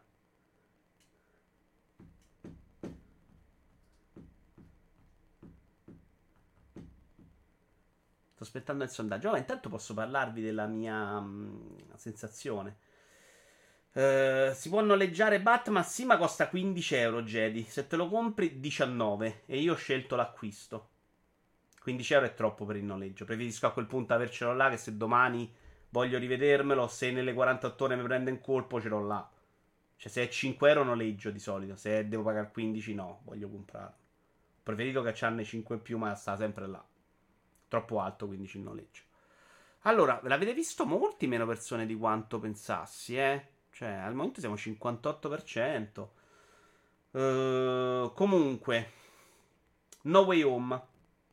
Facciamo la premessa sulla mia amore per i Batman, anche per Spider-Man. Ho visto la prima saga all'epoca, piaciuta, piaciuta senza eccessi in realtà, piaciucchiata, piaciuta come piacciono i film Marvel, ma all'epoca non se ne erano visti 1 miliardo, non erano considerati film de sé e quindi onestamente avevo anche meno fastidio di principio. La seconda non credo neanche di averla vista, forse ne ho iniziati un paio, ma non l'ho vista il secondo Spider-Man. Queste li ho visti tutti e lui continua a non piacermi come Spider-Man. Mi piace molto la zia, mi piace l'universo molto diverso dagli altri, con la cosa che non c'era la morte dello zio all'inizio, c'è un po' di reinvenzione, però lui non mi piace proprio come attore che fa Spider-Man, troppo ragazzino, bambino, nano. Non mi piace neanche Mary Jane, se devo essere onesto, che qua non si chiama Mary Jane. Capisco molto di più di tanti film Marvel perché sia piaciuto questo Spider-Man, perché questa roba di buttarci dentro tutto del multiverso secondo me è una carta che si giocano molto bene, cioè comunque tra l'altro gli apre anche la strada all'universo Marvel per fare quello che vogliono in futuro. Hanno chiaramente finito un ciclo gigante loro con quegli attori, adesso dovranno prima o poi rimettere un film di Thor e cambi Thor, o Iron Man e cambi Iron Man, probabilmente in alcuni casi faranno l'evoluzione, passi avanti, però in alcuni casi secondo me se la rigiocano prima o poi riusando il personaggio, anche perché non è che puoi andare a ravanare con i personaggi secondari che non mi pare che ci abbiano da farci granché. Quindi sono convinto che sta roba del multiverso a loro serva anche in preparazione del prossimo universo Marvel. Ci sta, secondo me se la giocano molto bene, andare a ripescare tutti i cattivi e gli Spider, secondo me comunque ben giocata. Però è un film che si prende veramente ancora troppo sul serio. E ogni volta che questi film si prendono sul serio, io m'ammorbo. Tutta la scena tragica del film. Volevo morire, cioè no. A parte che ero convinto che prima o poi sarebbe risuscitato, chi era morto, se non facciamo spoiler. Però, sinceramente, non ci sta, in un film del genere, non ci sta il momento in cui cazzo siamo grandi attori e facciamo il momento tragico. Non so perché qua mi dà super fastidio, perché poi guardo Young Sheldon e piango a volte. C'è stato un momento di Young Sheldon alla fine della stagione che ho pianto, non lacrime a dirotto, sì, guardo Old Enough e piango. Quindi ci sono 1000 modi per farmi piangere. Guardo sta roba e voglio tagliarmi le vene. Io ho approfittato del cinema dove va Pianesani per Batman. Sippo ha investito 5 euro per la Kravitz. Questa non l'ho capita. Cavolo, il primo della nuova serie è uno dei primi Spider-Man preferiti, ma quest'ultimo è proprio un non film, dice Super Deep. Io li metto sullo stesso piano, Super Deep. Non l'ho trovato così terribile rispetto agli altri. Vito, non ho capito se il sondaggio doveva servire per decidere se fare spoiler o no. Stai per fare. No, Red. Forse un pezzetto l'ho fatto, cazzo. Però non ho detto cosa. Succede una roba, però non ho detto cosa, dai. No, il flessore del sondaggio era solo per capire quanti l'avevano visto. E c'è stato sorprendentemente 11-9. Quindi non l'avete visto tutti. Io adoro tantissimo questo Spider-Man, sia lui che lei. Gwen Stacy. E Spider-Man ci sta per il taglio del personaggio. Che bellina, Old Enough. Mi è piaciuto un botto Splash. E poi ne parliamo se non abbiamo parlato. Signor Good, ma invece per me uno dei problemi enormi del film Marvel è che sminuiscono qualsiasi momento serio con una battutina stupida. No, signor Good, non lo fanno sempre, assolutamente. Anzi, secondo me è proprio il punto debole. Cioè che non ce la infilano sempre, perché invece, secondo me, quando fanno quello e lo fanno bene, vedi Deadpool e Guardiani della Galassia, tirano fuori comunque una roba gradevole. Invece quel contesto lì, super scemo, super cazzone, da battutina ogni 3 secondi più o meno riuscita, e secondo me spesso non riuscita perché è proprio troppo scema, a diventare improvvisamente il drammone esistenziale sulla vita, sulla morte, non riesco proprio a farmelo piacere. Detto, i film Marvel vogliono avere la gravitas dei primi Spider-Man, né di The Batman anche. Quindi parte il pezzo piagnone ed è fuori contesto. Ecco, questo è quello che dicevo io, Winnerbug. Cioè che c'è proprio uno stacco terribile. Se l'avessero fatto in un altro modo, probabilmente funzionava meglio. Poi parliamo anche di The Batman, ok, forse The Batman un po' troppo gravitas. Diciamo che c'è un eccesso di gravitas in The Batman. Mentre il primo è una storia intima che parla di famiglie e persone, non saprei neanche dirti di che cazzo parla, non me lo ricordo, quindi prendo per vero tutto quello che dici. Quest'ultimo è un fanservice senza senso, dove viene ridicolizzato il Dottor Strange, vero, Dottor Strange molto e troppo male in questo film, fatto retrocedere la caratterizzazione di Peter per la terza volta con una sceneggiatura messa a favore dei pupazzetti e non viceversa.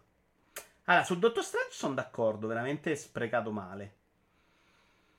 Su lui però a me non... a parte il momento recitativo che dura troppo, di palla al cazzo, secondo me anche il tema trattato non era brutto. A me è piaciuto più di altri.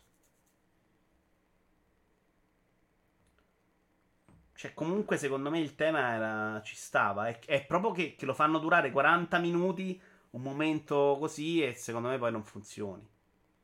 Però sono punti di vista. Parliamo invece dell'eccesso di gravitas. Sono proprio stupito dal fatto che l'abbiate visto in pochissimi, però. Gestisci sondaggio. Avete visto? Si chiama solo The Batman questo? Comunque, Spider-Man era abbastanza pentito dei soldi spesi. Sì, no. Non lo riesco a trovare gradevole neanche come filmetto piacevole. Se no, ti non sto dormendo, ne sto guardando un sacco di film del cazzo. E ce ne sono alcuni che te li guardi, passano. Questo, insomma. Spider-Man, eh. The Batman. Allora, The Batman a me è piaciucchiato. Piaciuto un po' il... Io adoro tantissimo questo Spider-Man. Ah no, ok, l'ho letto. Mi è piaciuto un sacco l'ambientazione. Cioè, Gotham City è veramente dolorosa e malata dentro, in ogni veramente fotogramma. Pensavo, avevo previsto un finale che me lo sconvolgesse, lo rovinasse completamente, e devo dire che no, non è successo. È chiaramente una roba... che porti a chiudere un film, secondo me ci sta però. La chiusura veloce, un po' action, con un paio di scemenze, perché un paio di scemenze ci stanno. Catwoman piaciuta un po' meno, secondo me è un personaggio, ecco, che stava un po' dalle parti dell'eccesso di pippone. Però la parte dei mafiosi, la parte investigativa, simpatica. Ma aspettavo, devo dire che mi aspettavo peggio dal finale, per come ne avevo sentito parlare, e meglio dal film in generale, che è un film che mi è piaciuto, c'ha un bel respiro, c'ha questa atmosfera veramente cruda. Non mi è piaciuto tanto l'attore di Batman, non l'ho trovato proprio nel ruolo, cioè mi sono piaciuti di più altri Batman. Però il film si guarda e onestamente anche per quanto è lungo non l'ho trovato pesante. La parte finale l'ho distrutta, però non l'ho trovato neanche film della Madonna. Cioè, secondo me The Joker funziona un sacco meglio su più livelli. The Joker mi è piaciuto un sacco di più. Continuo a preferire il Batman di Nolan. The Batman ha proprio grossi problemi di sceneggiatura, secondo me. Dicceli però, quale, signor Good. Fammi riflettere sugli errori di sceneggiatura che pensi tu, senza entrare magari troppo nel dettaglio. Tanto Batman è un 7/5, quindi più o meno metà guardafilm e da non guardafilm. Per me tanto bella la prima parte quanto bruttarella la seconda. È troppa roba, personaggi buttati dentro. Ma a chi ti riferisci esattamente, Brusim, però? Perché il pinguino secondo me se lo giocano proprio bene. Joker l'imprigione, no, sti cazzi. Devo ancora guardare la scena, quella post che so che è uscita di The Joker, che non l'ho vista, poi magari ce la guardiamo. Che gli vuoi dire all'incipit e alla scena di volo inseguimento? Per me il pinguino è quello più sprecato. Beh, invece a me è piaciuto che non fosse il pinguino, che fosse un personaggio ancora da formarsi. Cioè che abbiano preso un'istantanea di un momento della lore di Batman diverso, no? Lì il pinguino ancora non è un cazzo perché c'è ancora Falcone. Quella cosa a me è piaciuta, cioè che hanno staccato un altro momento. Mentre tutti gli altri tendono a essere sempre gli stessi personaggi, in questa c'è Catwoman che deve ancora diventare Catwoman, Pinguino che deve diventare Pinguino e si sta formando. Quindi... Però ecco, l'ho trovato gradevole, però onestamente pensavo che fosse un po' più anche di significato, invece quella è. significati grossi non ho trovato, mentre The Joker secondo me ce n'aveva tante di letture. Facendo però uno spoiler, la catarsi di Batman non ha senso perché non è mai vendicativo durante il film. Però qui è troppo intelligente, signor Good, non l'ho capita in italiano. La catarsi, la trasformazione, cos'è la catarsi? Oh, ci sta pure che è ignorante. Cosa significa? Impariamo a migliorarci. Cosa significa catarsi? La catarsi di Batman. Nella regione della Grecia classica il rito magico della purificazione. Ok, quindi il passaggio in cui lui diventa diverso, in cui lui accetta di non usare la violenza. Beh, però lui l'ha già fatto quel passaggio nel film, se è questo che intendevi, no? Lui non è uno che sta facendo quella trasformazione, è uno che l'ha fatta e la spiega a Catwoman. La scena nella caserma dei poliziotti è ridicola per me, sì. Anche il finale sul tetto di quello che la prende alle spalle, insomma. Però sai cosa? Una cosa che ho apprezzato è che non sembra neanche Batman che sia Batman. È chiaramente anche un Batman alle prime armi, un po' incapace di fare cose. Si vede nella scena quella del volo, in cui lui sta provando e apre il paracadute nel momento da deficiente in cui potrebbe fare più figo. Cioè, si vede anche che lui è in una fase in cui non è ancora Batman come abilità. I 30 minuti finali con la roba enorme è un'aggiunta inutile perché ripete esattamente la stessa catarsi di Batman già avuta in prigione con l'enigmista. Con Batman che capisce che non vuole essere fascista fino in fondo come l'enigmista, che comunque, ripeto, non funziona. Il personaggio è figo, ma è letteralmente usato per svelare il colpo di scena, che è la parte più debole di tutto il film e basta. Il Batarang mentre combatte non ci sta proprio. Il migliore per me resta quello di Snyder, quello di Batman vs Superman. Lui per tutto il film si chiama Vendetta. Ah, ok. Con l'enigmista e con i follower di Twitch capisce che non vuole però essere vendetta perché non vuole essere come i cattivi del film. Sì, soltanto che non è mai vendicativo in tutto il film. Fa sempre il giustiziere che salva i deboli.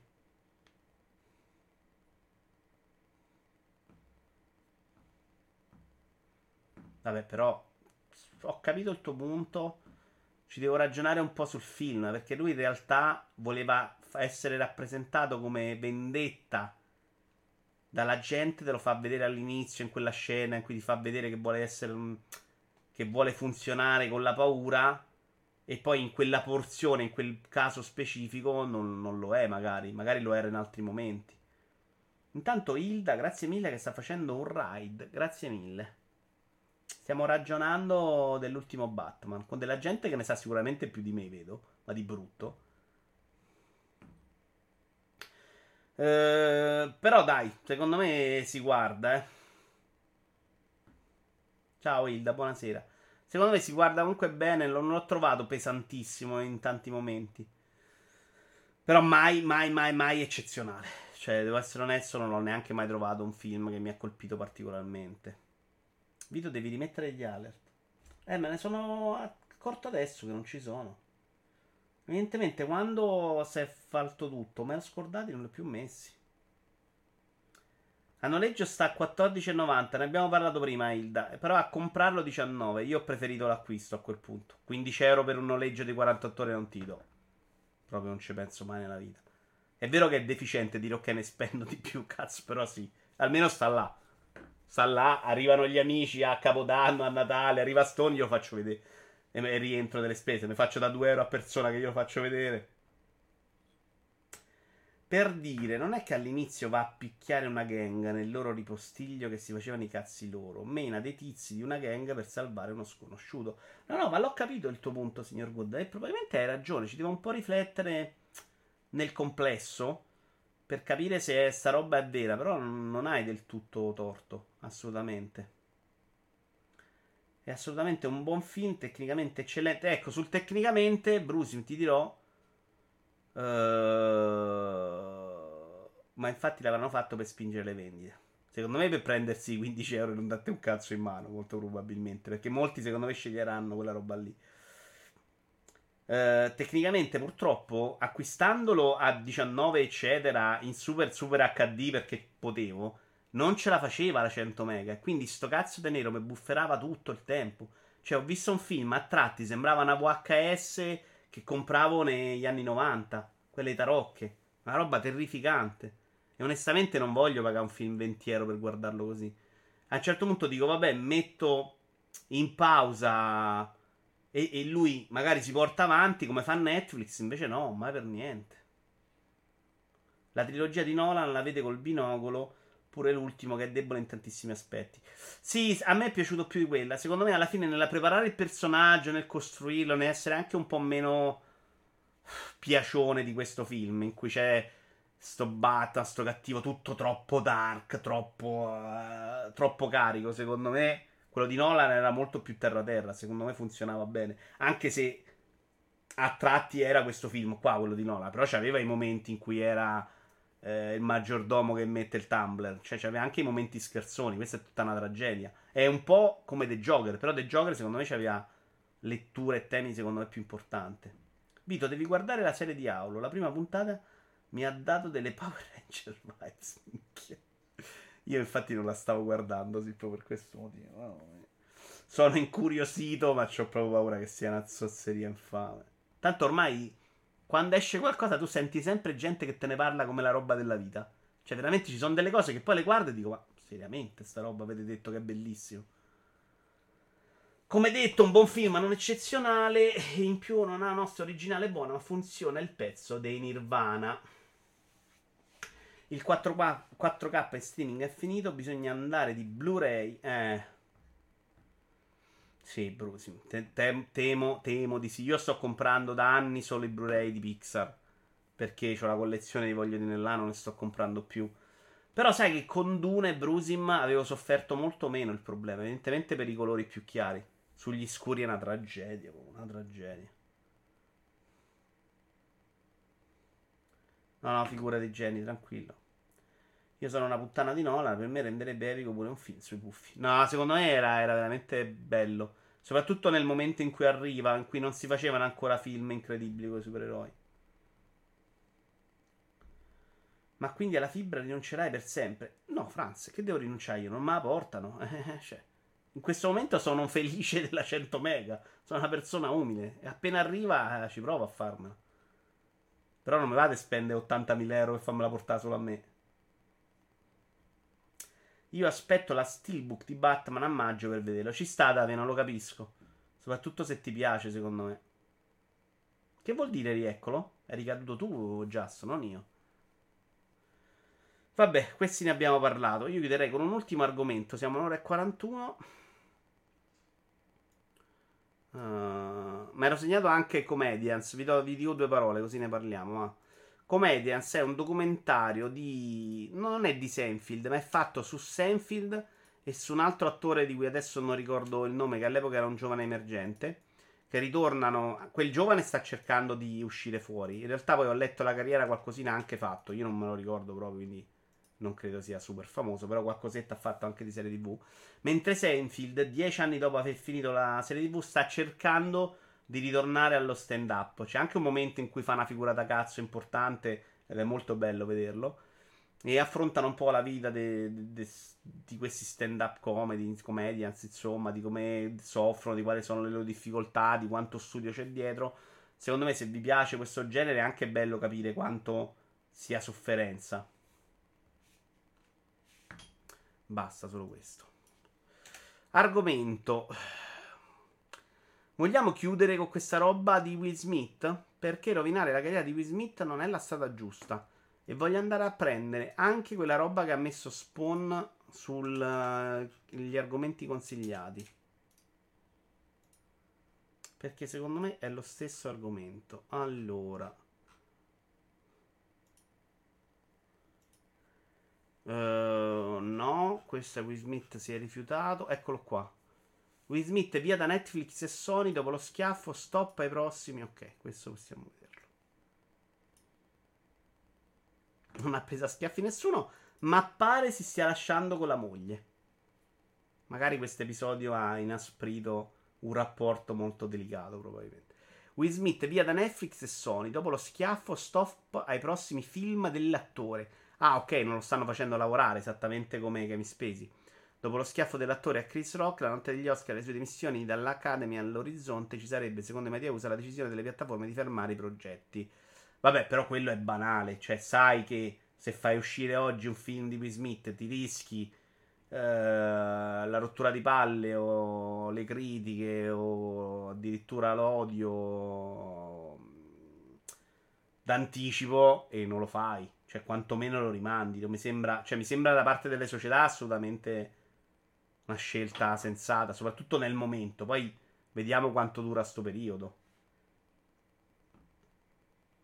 Cancellare come fecero da Kevin Spacey da dentro un film Spacey mi sembrò un po' eccessivo. Però capisci, quello lo fai uscire al cinema in quel momento, rischi di uccidere il lavoro anche degli altri. Me ne farò una ragione, soffro molto di più la mancanza di Spacey, attore immenso. No, però non commentiamo adesso solo Will Smith. Voglio chiedervi se secondo voi è giusto farlo o no. Hai visto King Richard? Cos'è King Richard? Sì! Sì, me ne abbiamo parlato, mi sembra, no? Sono mezzo sicuro ne abbiamo parlato. Se volete ne parliamo. Chiedo di averne parlato da qualche parte, forse durante un montaggio Lego. King Richard, mi è piaciuto, film veramente molto bello, completamente inaspettato da parte mia, devo essere onesto, perché mi ero convinto proprio di trovarmi davanti a un film di un padre stronzo, completamente che andava sulle figlie, che gli rovinava la vita, un po' un film sul padre di Agassi. Invece è un film su un padre incredibilmente protettivo, con una storia triste alle spalle, secondo me è assolutamente meraviglioso. Però devo dire che a me non ha fatto sta grande impressione la recitazione di Will Smith, a meno che non vai a guardare tutto il lavoro che c'è dietro per somigliare al padre, di cui me ne frega anche il giusto. La madre secondo me meritava 12 Oscar, non so se ha vinto qualcosa. La madre secondo me 100 volte meglio, personaggio incredibilmente più spigoloso di lui.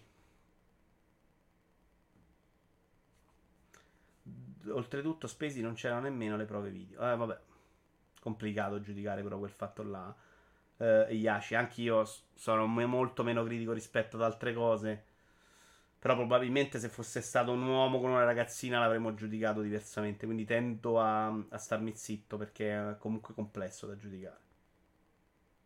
Mi chiedo se non fosse stata una ragazzina di 17 anni non avrei un atteggiamento molto complesso da quello che è stato.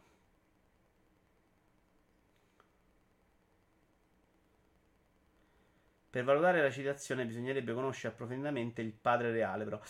No, Franz, io non sono convinto che sia quello che devo giudicare in un film. Onestamente, secondo me devi giudicare quello che vedi su schermo e quello che ti dà il personaggio inventato di Will Smith. Quello che sta portando lui, a prescindere da quello che c'è realmente alle spalle, secondo me. Capisco quello che dici tu, potrebbe aver super senso. Probabilmente gli attori oggi vanno tutti nella direzione che dici tu, però a me interessa proprio poco quello. Mi interessa quello che mi dà il Will Smith, che non sarà mai uguale al padre reale, quindi quello che mi dà Will Smith. E non mi è sembrata una roba che mi ha tolto, che lo guardi, dici madonna che prova, è incredibile l'attore, però bello. Lei invece è una di quelle che mi ha colpito, perché non è così appariscente come Will Smith, ma ci leggi tante cose nelle parole che dice e in quello che fa. Per me è giusto, un gesto davvero inutile che credo sia stato anche voluto da lui per questioni personali che, come stiamo vedendo, non ha portato a nulla. Chi lo sa, Jenny, magari è stata invece una roba che ha peggiorato la situazione. Leggiamo questa cosa, perché rovinare la carriera di Will Smith non è la strada giusta. Cioè, magari stanno discutendo perché lui è andato da lei e ha detto «Oh, ma mi hai mandato a ammazzare quello de botte e poi tu stavi a ridere?» Visto in italiano o in originale? Oh, Gabro, sai che non me lo ricordo? E potrebbe essere giusto quello che dici, sinceramente. Non me lo ricordo, Gabro. Però potresti avere ragione a dire che cazzo parli di attore se l'hai guardato in italiano. Non me lo ricordo. Se si separano Chris Rock potrà fare battute sulla moglie. Chris Rock secondo me è abbastanza scosso, Ti dico perché magari l'interpretazione della doppiatrice di lei abbia aiutato. In realtà mi ricordo proprio l'impressione di alcune facce in alcuni momenti, e lei mi è piaciuta un sacco. Forse perché poi mi ricorda altre cose. Il personaggio della donna forte mi piace molto di più di quella del padre che abbozza, però è l'impressione. Però hai ragione tu, non me lo ricordo, e quindi potrei aver detto una vaccata. Ho appena letto che potrebbe uscire una versione Lego di Atari 2006. No, Alex, non mi risulta. Ma ti controllo le mie fonti al volo. Ma assolutamente no. Sarà, sai cosa succede sempre, Alex Ultraviolet? Che qualcuno prende un Lego Ideas, non sanno che cos'è il Lego Ideas e dicono uscirà il set di Atari, da gente che non ne sa.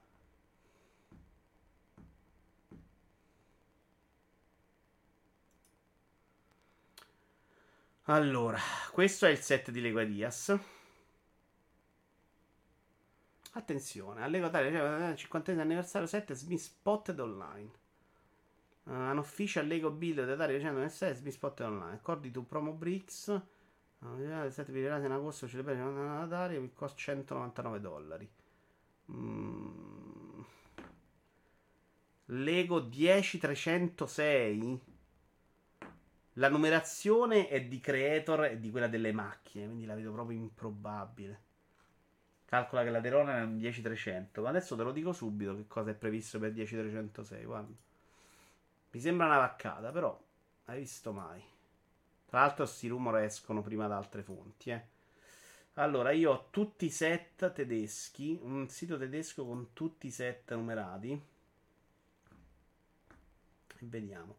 Io lavoro con doppiatori, sono sempre pro doppiaggio italiano, non volevo fare il purista. No. Ho capito quello che dici, hai assolutamente ragione, secondo me. Non era proprio una critica, anche a me piace vederlo in italiano a volte.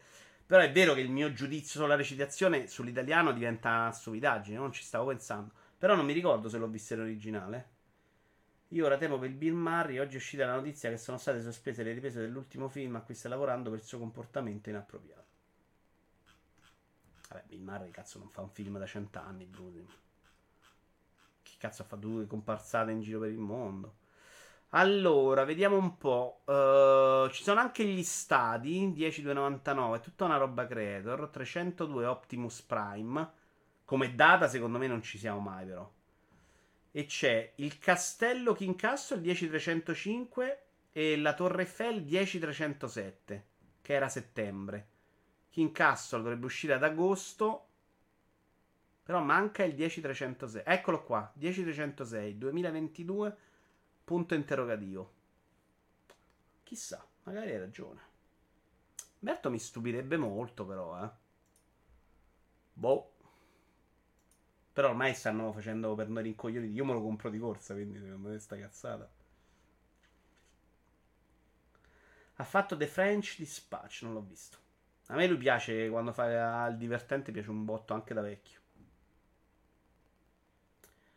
Allora, te lo dico subito, ce l'ha linkato sopra, guarda Alex, ve lo faccio vedere quello che ci ha linkato il buon Alex Ultraviolet. Questa roba è molto utile per il TG Lego, ma ce lo scopriremo.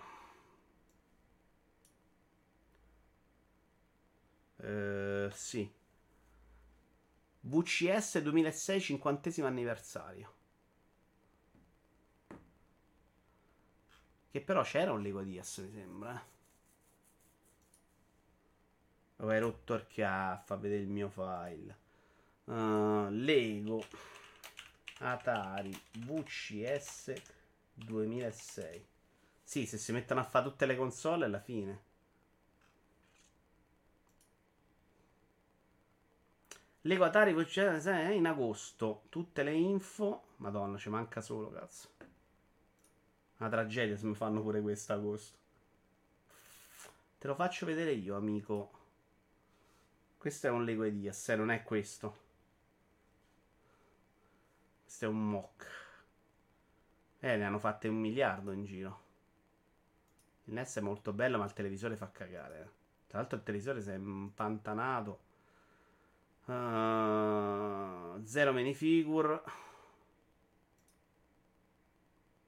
€170, $200, agosto 2022. Me l'hai proprio rovinata la serata, Alex. Mannaggia a te. E poi costa €200. Questo non era proprio previsto, cazzo.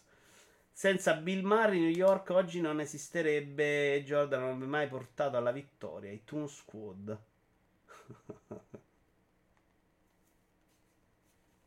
Allora, devo andare a mettere questa cosa sul canale Vitus Lego House nella community. Grazie per l'abbonamento Prime.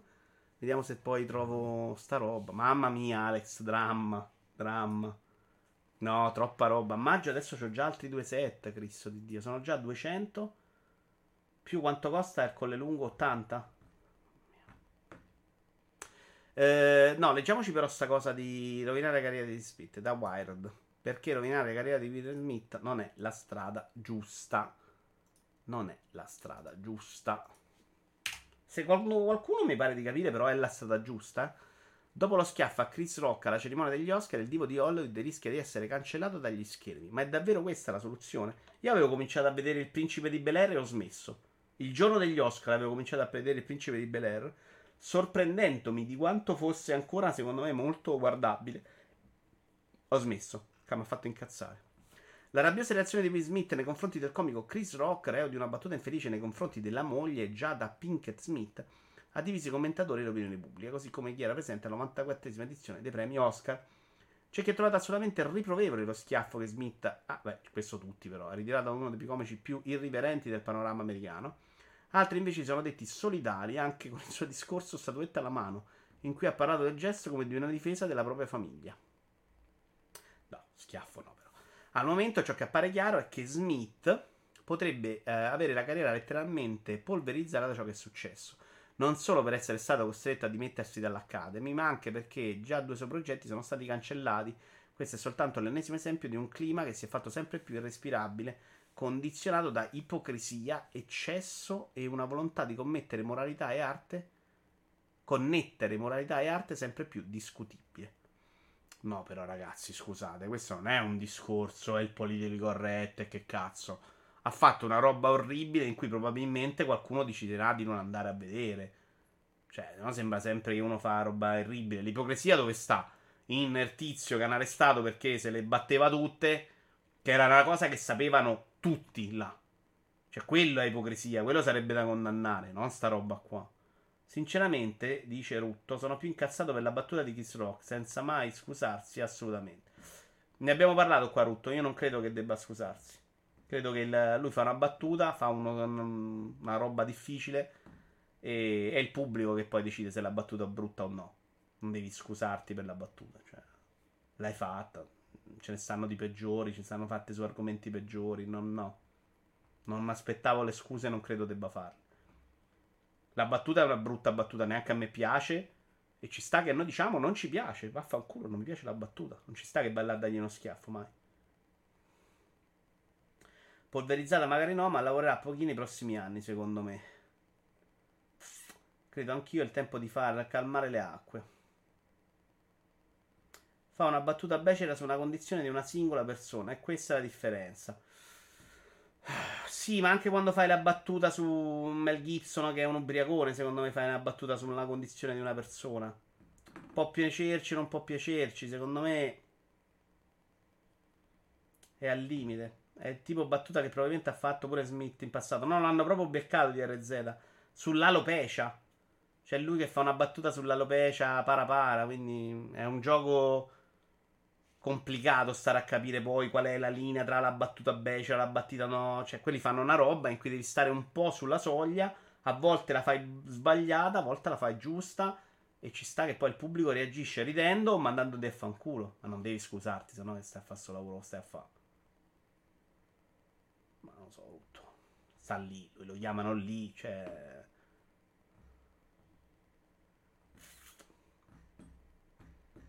complicato. A me non piace in generale, perché secondo me si possono fare battute diversamente. Però no, che debba scusarsi non sono d'accordo. Emancipation, Bad Boss 4 e Fast and Loose. Questi sono i 3 film che al momento sono in bilico per Will Smith. Il primo è incentrato sullo schiavismo e diretto da Antoine Fuqua. È in fase di post-produzione, ma la Apple già fa mostra di un evidente mutismo alla domanda su quanto verrà distribuito il film, che secondo molti ai prossimi Oscar potrebbe giocare un ruolo da protagonista. Bad Boys 4 e Fast and Loose invece introducono un argomento molto diverso, dal momento che Netflix e Sony, due case di produzione, hanno immediatamente stracciato il contratto con il divo afroamericano. Vabbè, diciamo che non è uno che c'ha problemi di soldi. Puntiamo il dito che sicuramente è stata un'edizione di Oscar davvero sottotono. L'episodio di Smith si è reso protagonista, può rivendicare senza ombra di dubbio la palma al momento più controverso della storia dell'Academy. È giusto ostracizzare Will Smith, spingersi oltre la sua esclusione dell'Academy dopo quello che è successo? Davvero farne un paria del mondo dello spettacolo ha un senso? Serve a qualcuno? Il discorso è molto più complicato di quanto sembri, soprattutto perché connesso a una società, quella americana, che tradizionalmente vive di folate fatte di estremismo e poi autoassoluzione, in particolare per quello che riguarda il mondo del cinema. Madonna, nuovo maccartismo, perché uno che dà uno schiaffo in diretta le fai... Basta questo per decretare che egli debba fungere da capro espiatorio. Ma non è un capro espiatorio, è lui, cazzo. Perché capro espiatorio? Che non debba per più fuori dalla comunità artistica, che il suo nome venga bandito e la sua carriera distrutta. Il problema di base è, come ha detto Karim Abdul-Jabbar, la comunità americana, in particolare quella afroamericana, in questo momento si sta dibattendo in un'evoluzione molto delicata. Si sta cercando di abbandonare la vecchia visione macista e patriarcale in virtù di una in cui sia il dialogo e la ragione a governare rispetto all'istinto. Soprattutto questi personaggi di questo devono dare l'esempio, sono d'accordo, motivo per cui anche atteggiamenti o azioni che una volta sarebbero passate in sordina, questa roba secondo me agli Oscar raramente, al momento non sono più accettabili, ma vi è qualcosa di più profondo, vi è la realtà di un'industria dello spettacolo che insegue il miraggio di una perfezione totale nei suoi rappresentanti. C'è solo un problema in tutto questo, nessuno è perfetto. No, con tutto il rispetto, questo articolo non mi piace proprio, ragazzi.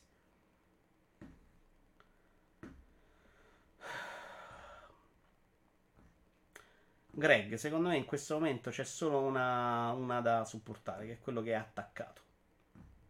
Non farò un discorso qui sulla guerra tra Russia e Ucraina, che è complesso e non mi compete, ma secondo me la posizione che è da prendere è solo una. C'è uno che è attaccato e uno che sta attaccando, e io vorrei non vederla la guerra.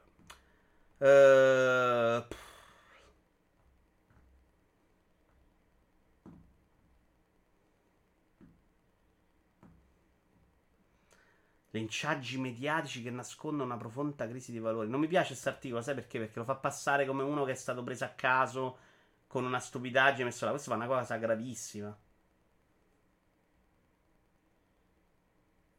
Guarda come si era schierato con Luis che Spacey. Ma Luis che aveva fatto per quella cosa di usare la parola con la N? Credo fosse stato tra gli accusatori, addirittura Iaci. Alla fine di questo articolo ci stava bene e si sentiva accerchiato. Avere comportamenti moralmente non eccelsi o commettere un crimine non sono la stessa cosa. Non sempre, almeno. Will Smith, ciò che gli sta succedendo, è la prova di questa bugia puritana che si autoalimenta da tempo, una sorta di lettera scarlatta 2.0, in cui punendo loro correggeremo anche noi stessi. Ma non è vero. Sono state prese delle decisioni per punire Will Smith, punto. E non fa il contratto perché sa che Sony e Netflix hanno delle conseguenze di immagine negative. E quindi ci sta. Madonna, ragazzi, cioè, ma di che stiamo a parlare? Ma anche far finta che Sony e Netflix stanno facendo gli ipocriti, stanno facendo commercio, fa parte del mercato. Se so che c'è una ricaduta, Will Smith chi solo in culo. Mi sembra pure che ci sta che Will Smith abbia conseguenze delle sue azioni, Cioè, non ci vedo proprio sta roba terribile. Poi possiamo parlarne se è giusto cancellare la carriera, per quanto tempo o no, quanto è grave l'errore, dobbiamo anche perdonare gli errori, dobbiamo essere pronti anche ad accettare che Will Smith ha fatto una cazzata e che fanno pace con Chris Rock, secondo me. Però ma di che stiamo a parlare? È passato un minuto. Ma infatti è una scelta commerciale più che una punizione, verifico la cancellazione del film. Sì, dei contratti.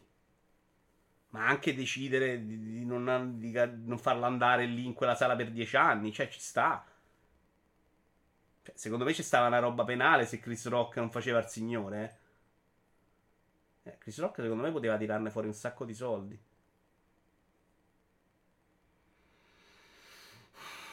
Abbiamo già parlato, non voglio ritornare sulla battuta come deve essere o no. Cioè, non dobbiamo star qui a decidere se una battuta ci piace o no. Se no facciamo il discorso di... Come si chiamava il sito, quello, il giornale, quello che abbiamo fatto esplodere? Che erano tutti Era tutti quello, poi ha fatto una battuta sul cristianesimo. Cazzo, questa roba non ci piace, questo è cattivo gusto, vaffanculo, giornale, morite gonfi. Capite che è ridicolo questo, no? Bisogna accettare che l'ironia è una roba molto sul filo. Però bisogna anche capire Charlie Hebdo, grazie. Siamo tutti Charlie Hebdo, Gesù è Charlie Hebdo. Però dobbiamo anche capire che devono farla anche i professionisti per questo motivo. Cioè dobbiamo anche smetterla, mi ci metto anch'io dentro, di fare sto gioco all'ironizzare su qualsiasi cosa, che è terribile, perché si tratta proprio di abbassare il livello di qualsiasi discussione, per qualsiasi momento, per qualsiasi motivo. E invece un conto è che lo fa Chris Rock alla cerimonia degli Oscar, dove si sa che c'è quel momento, lo sa anche Will Smith che Chris Rock è lì per quello, quindi non è che sono capitati per caso. E secondo me il tanto acclamato discorso di Ricky Gervais, super qualità, secondo me fa più male.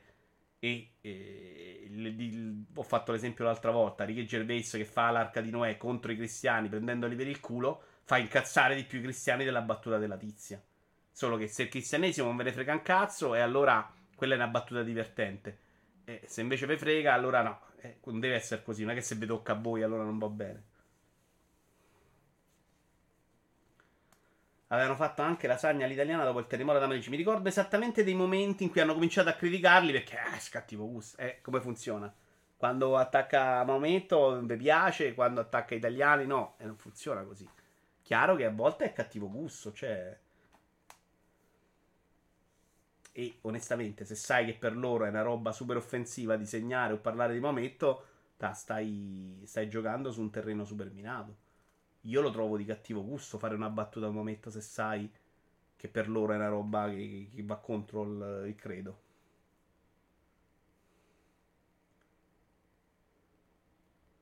Non mi ricordo, c'era stata un sacco di polemiche, ma c'era un paio di argomenti avevano fatto abbassare l'entusiasmo italiano per Charlie Hebdo. Va bene signori, vi porto da qualche parte, noi ci vediamo domani con una giornata super pregna, ma proprio super super super super super pregna, perché abbiamo 14.30, Vito Iovara commenta,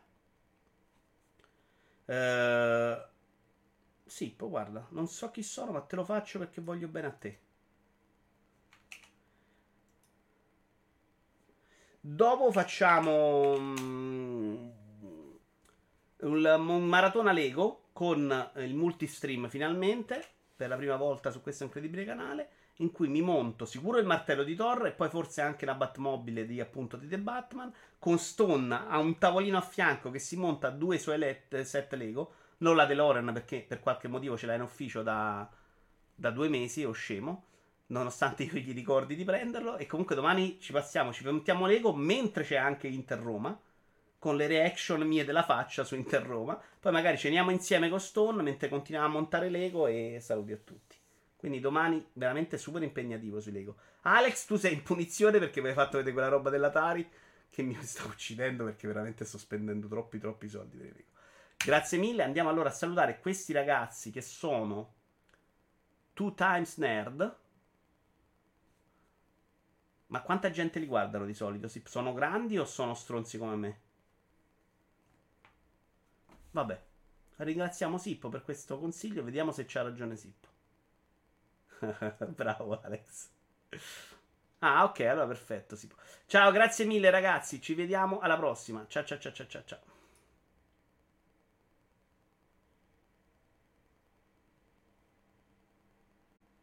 Ergo bisognerà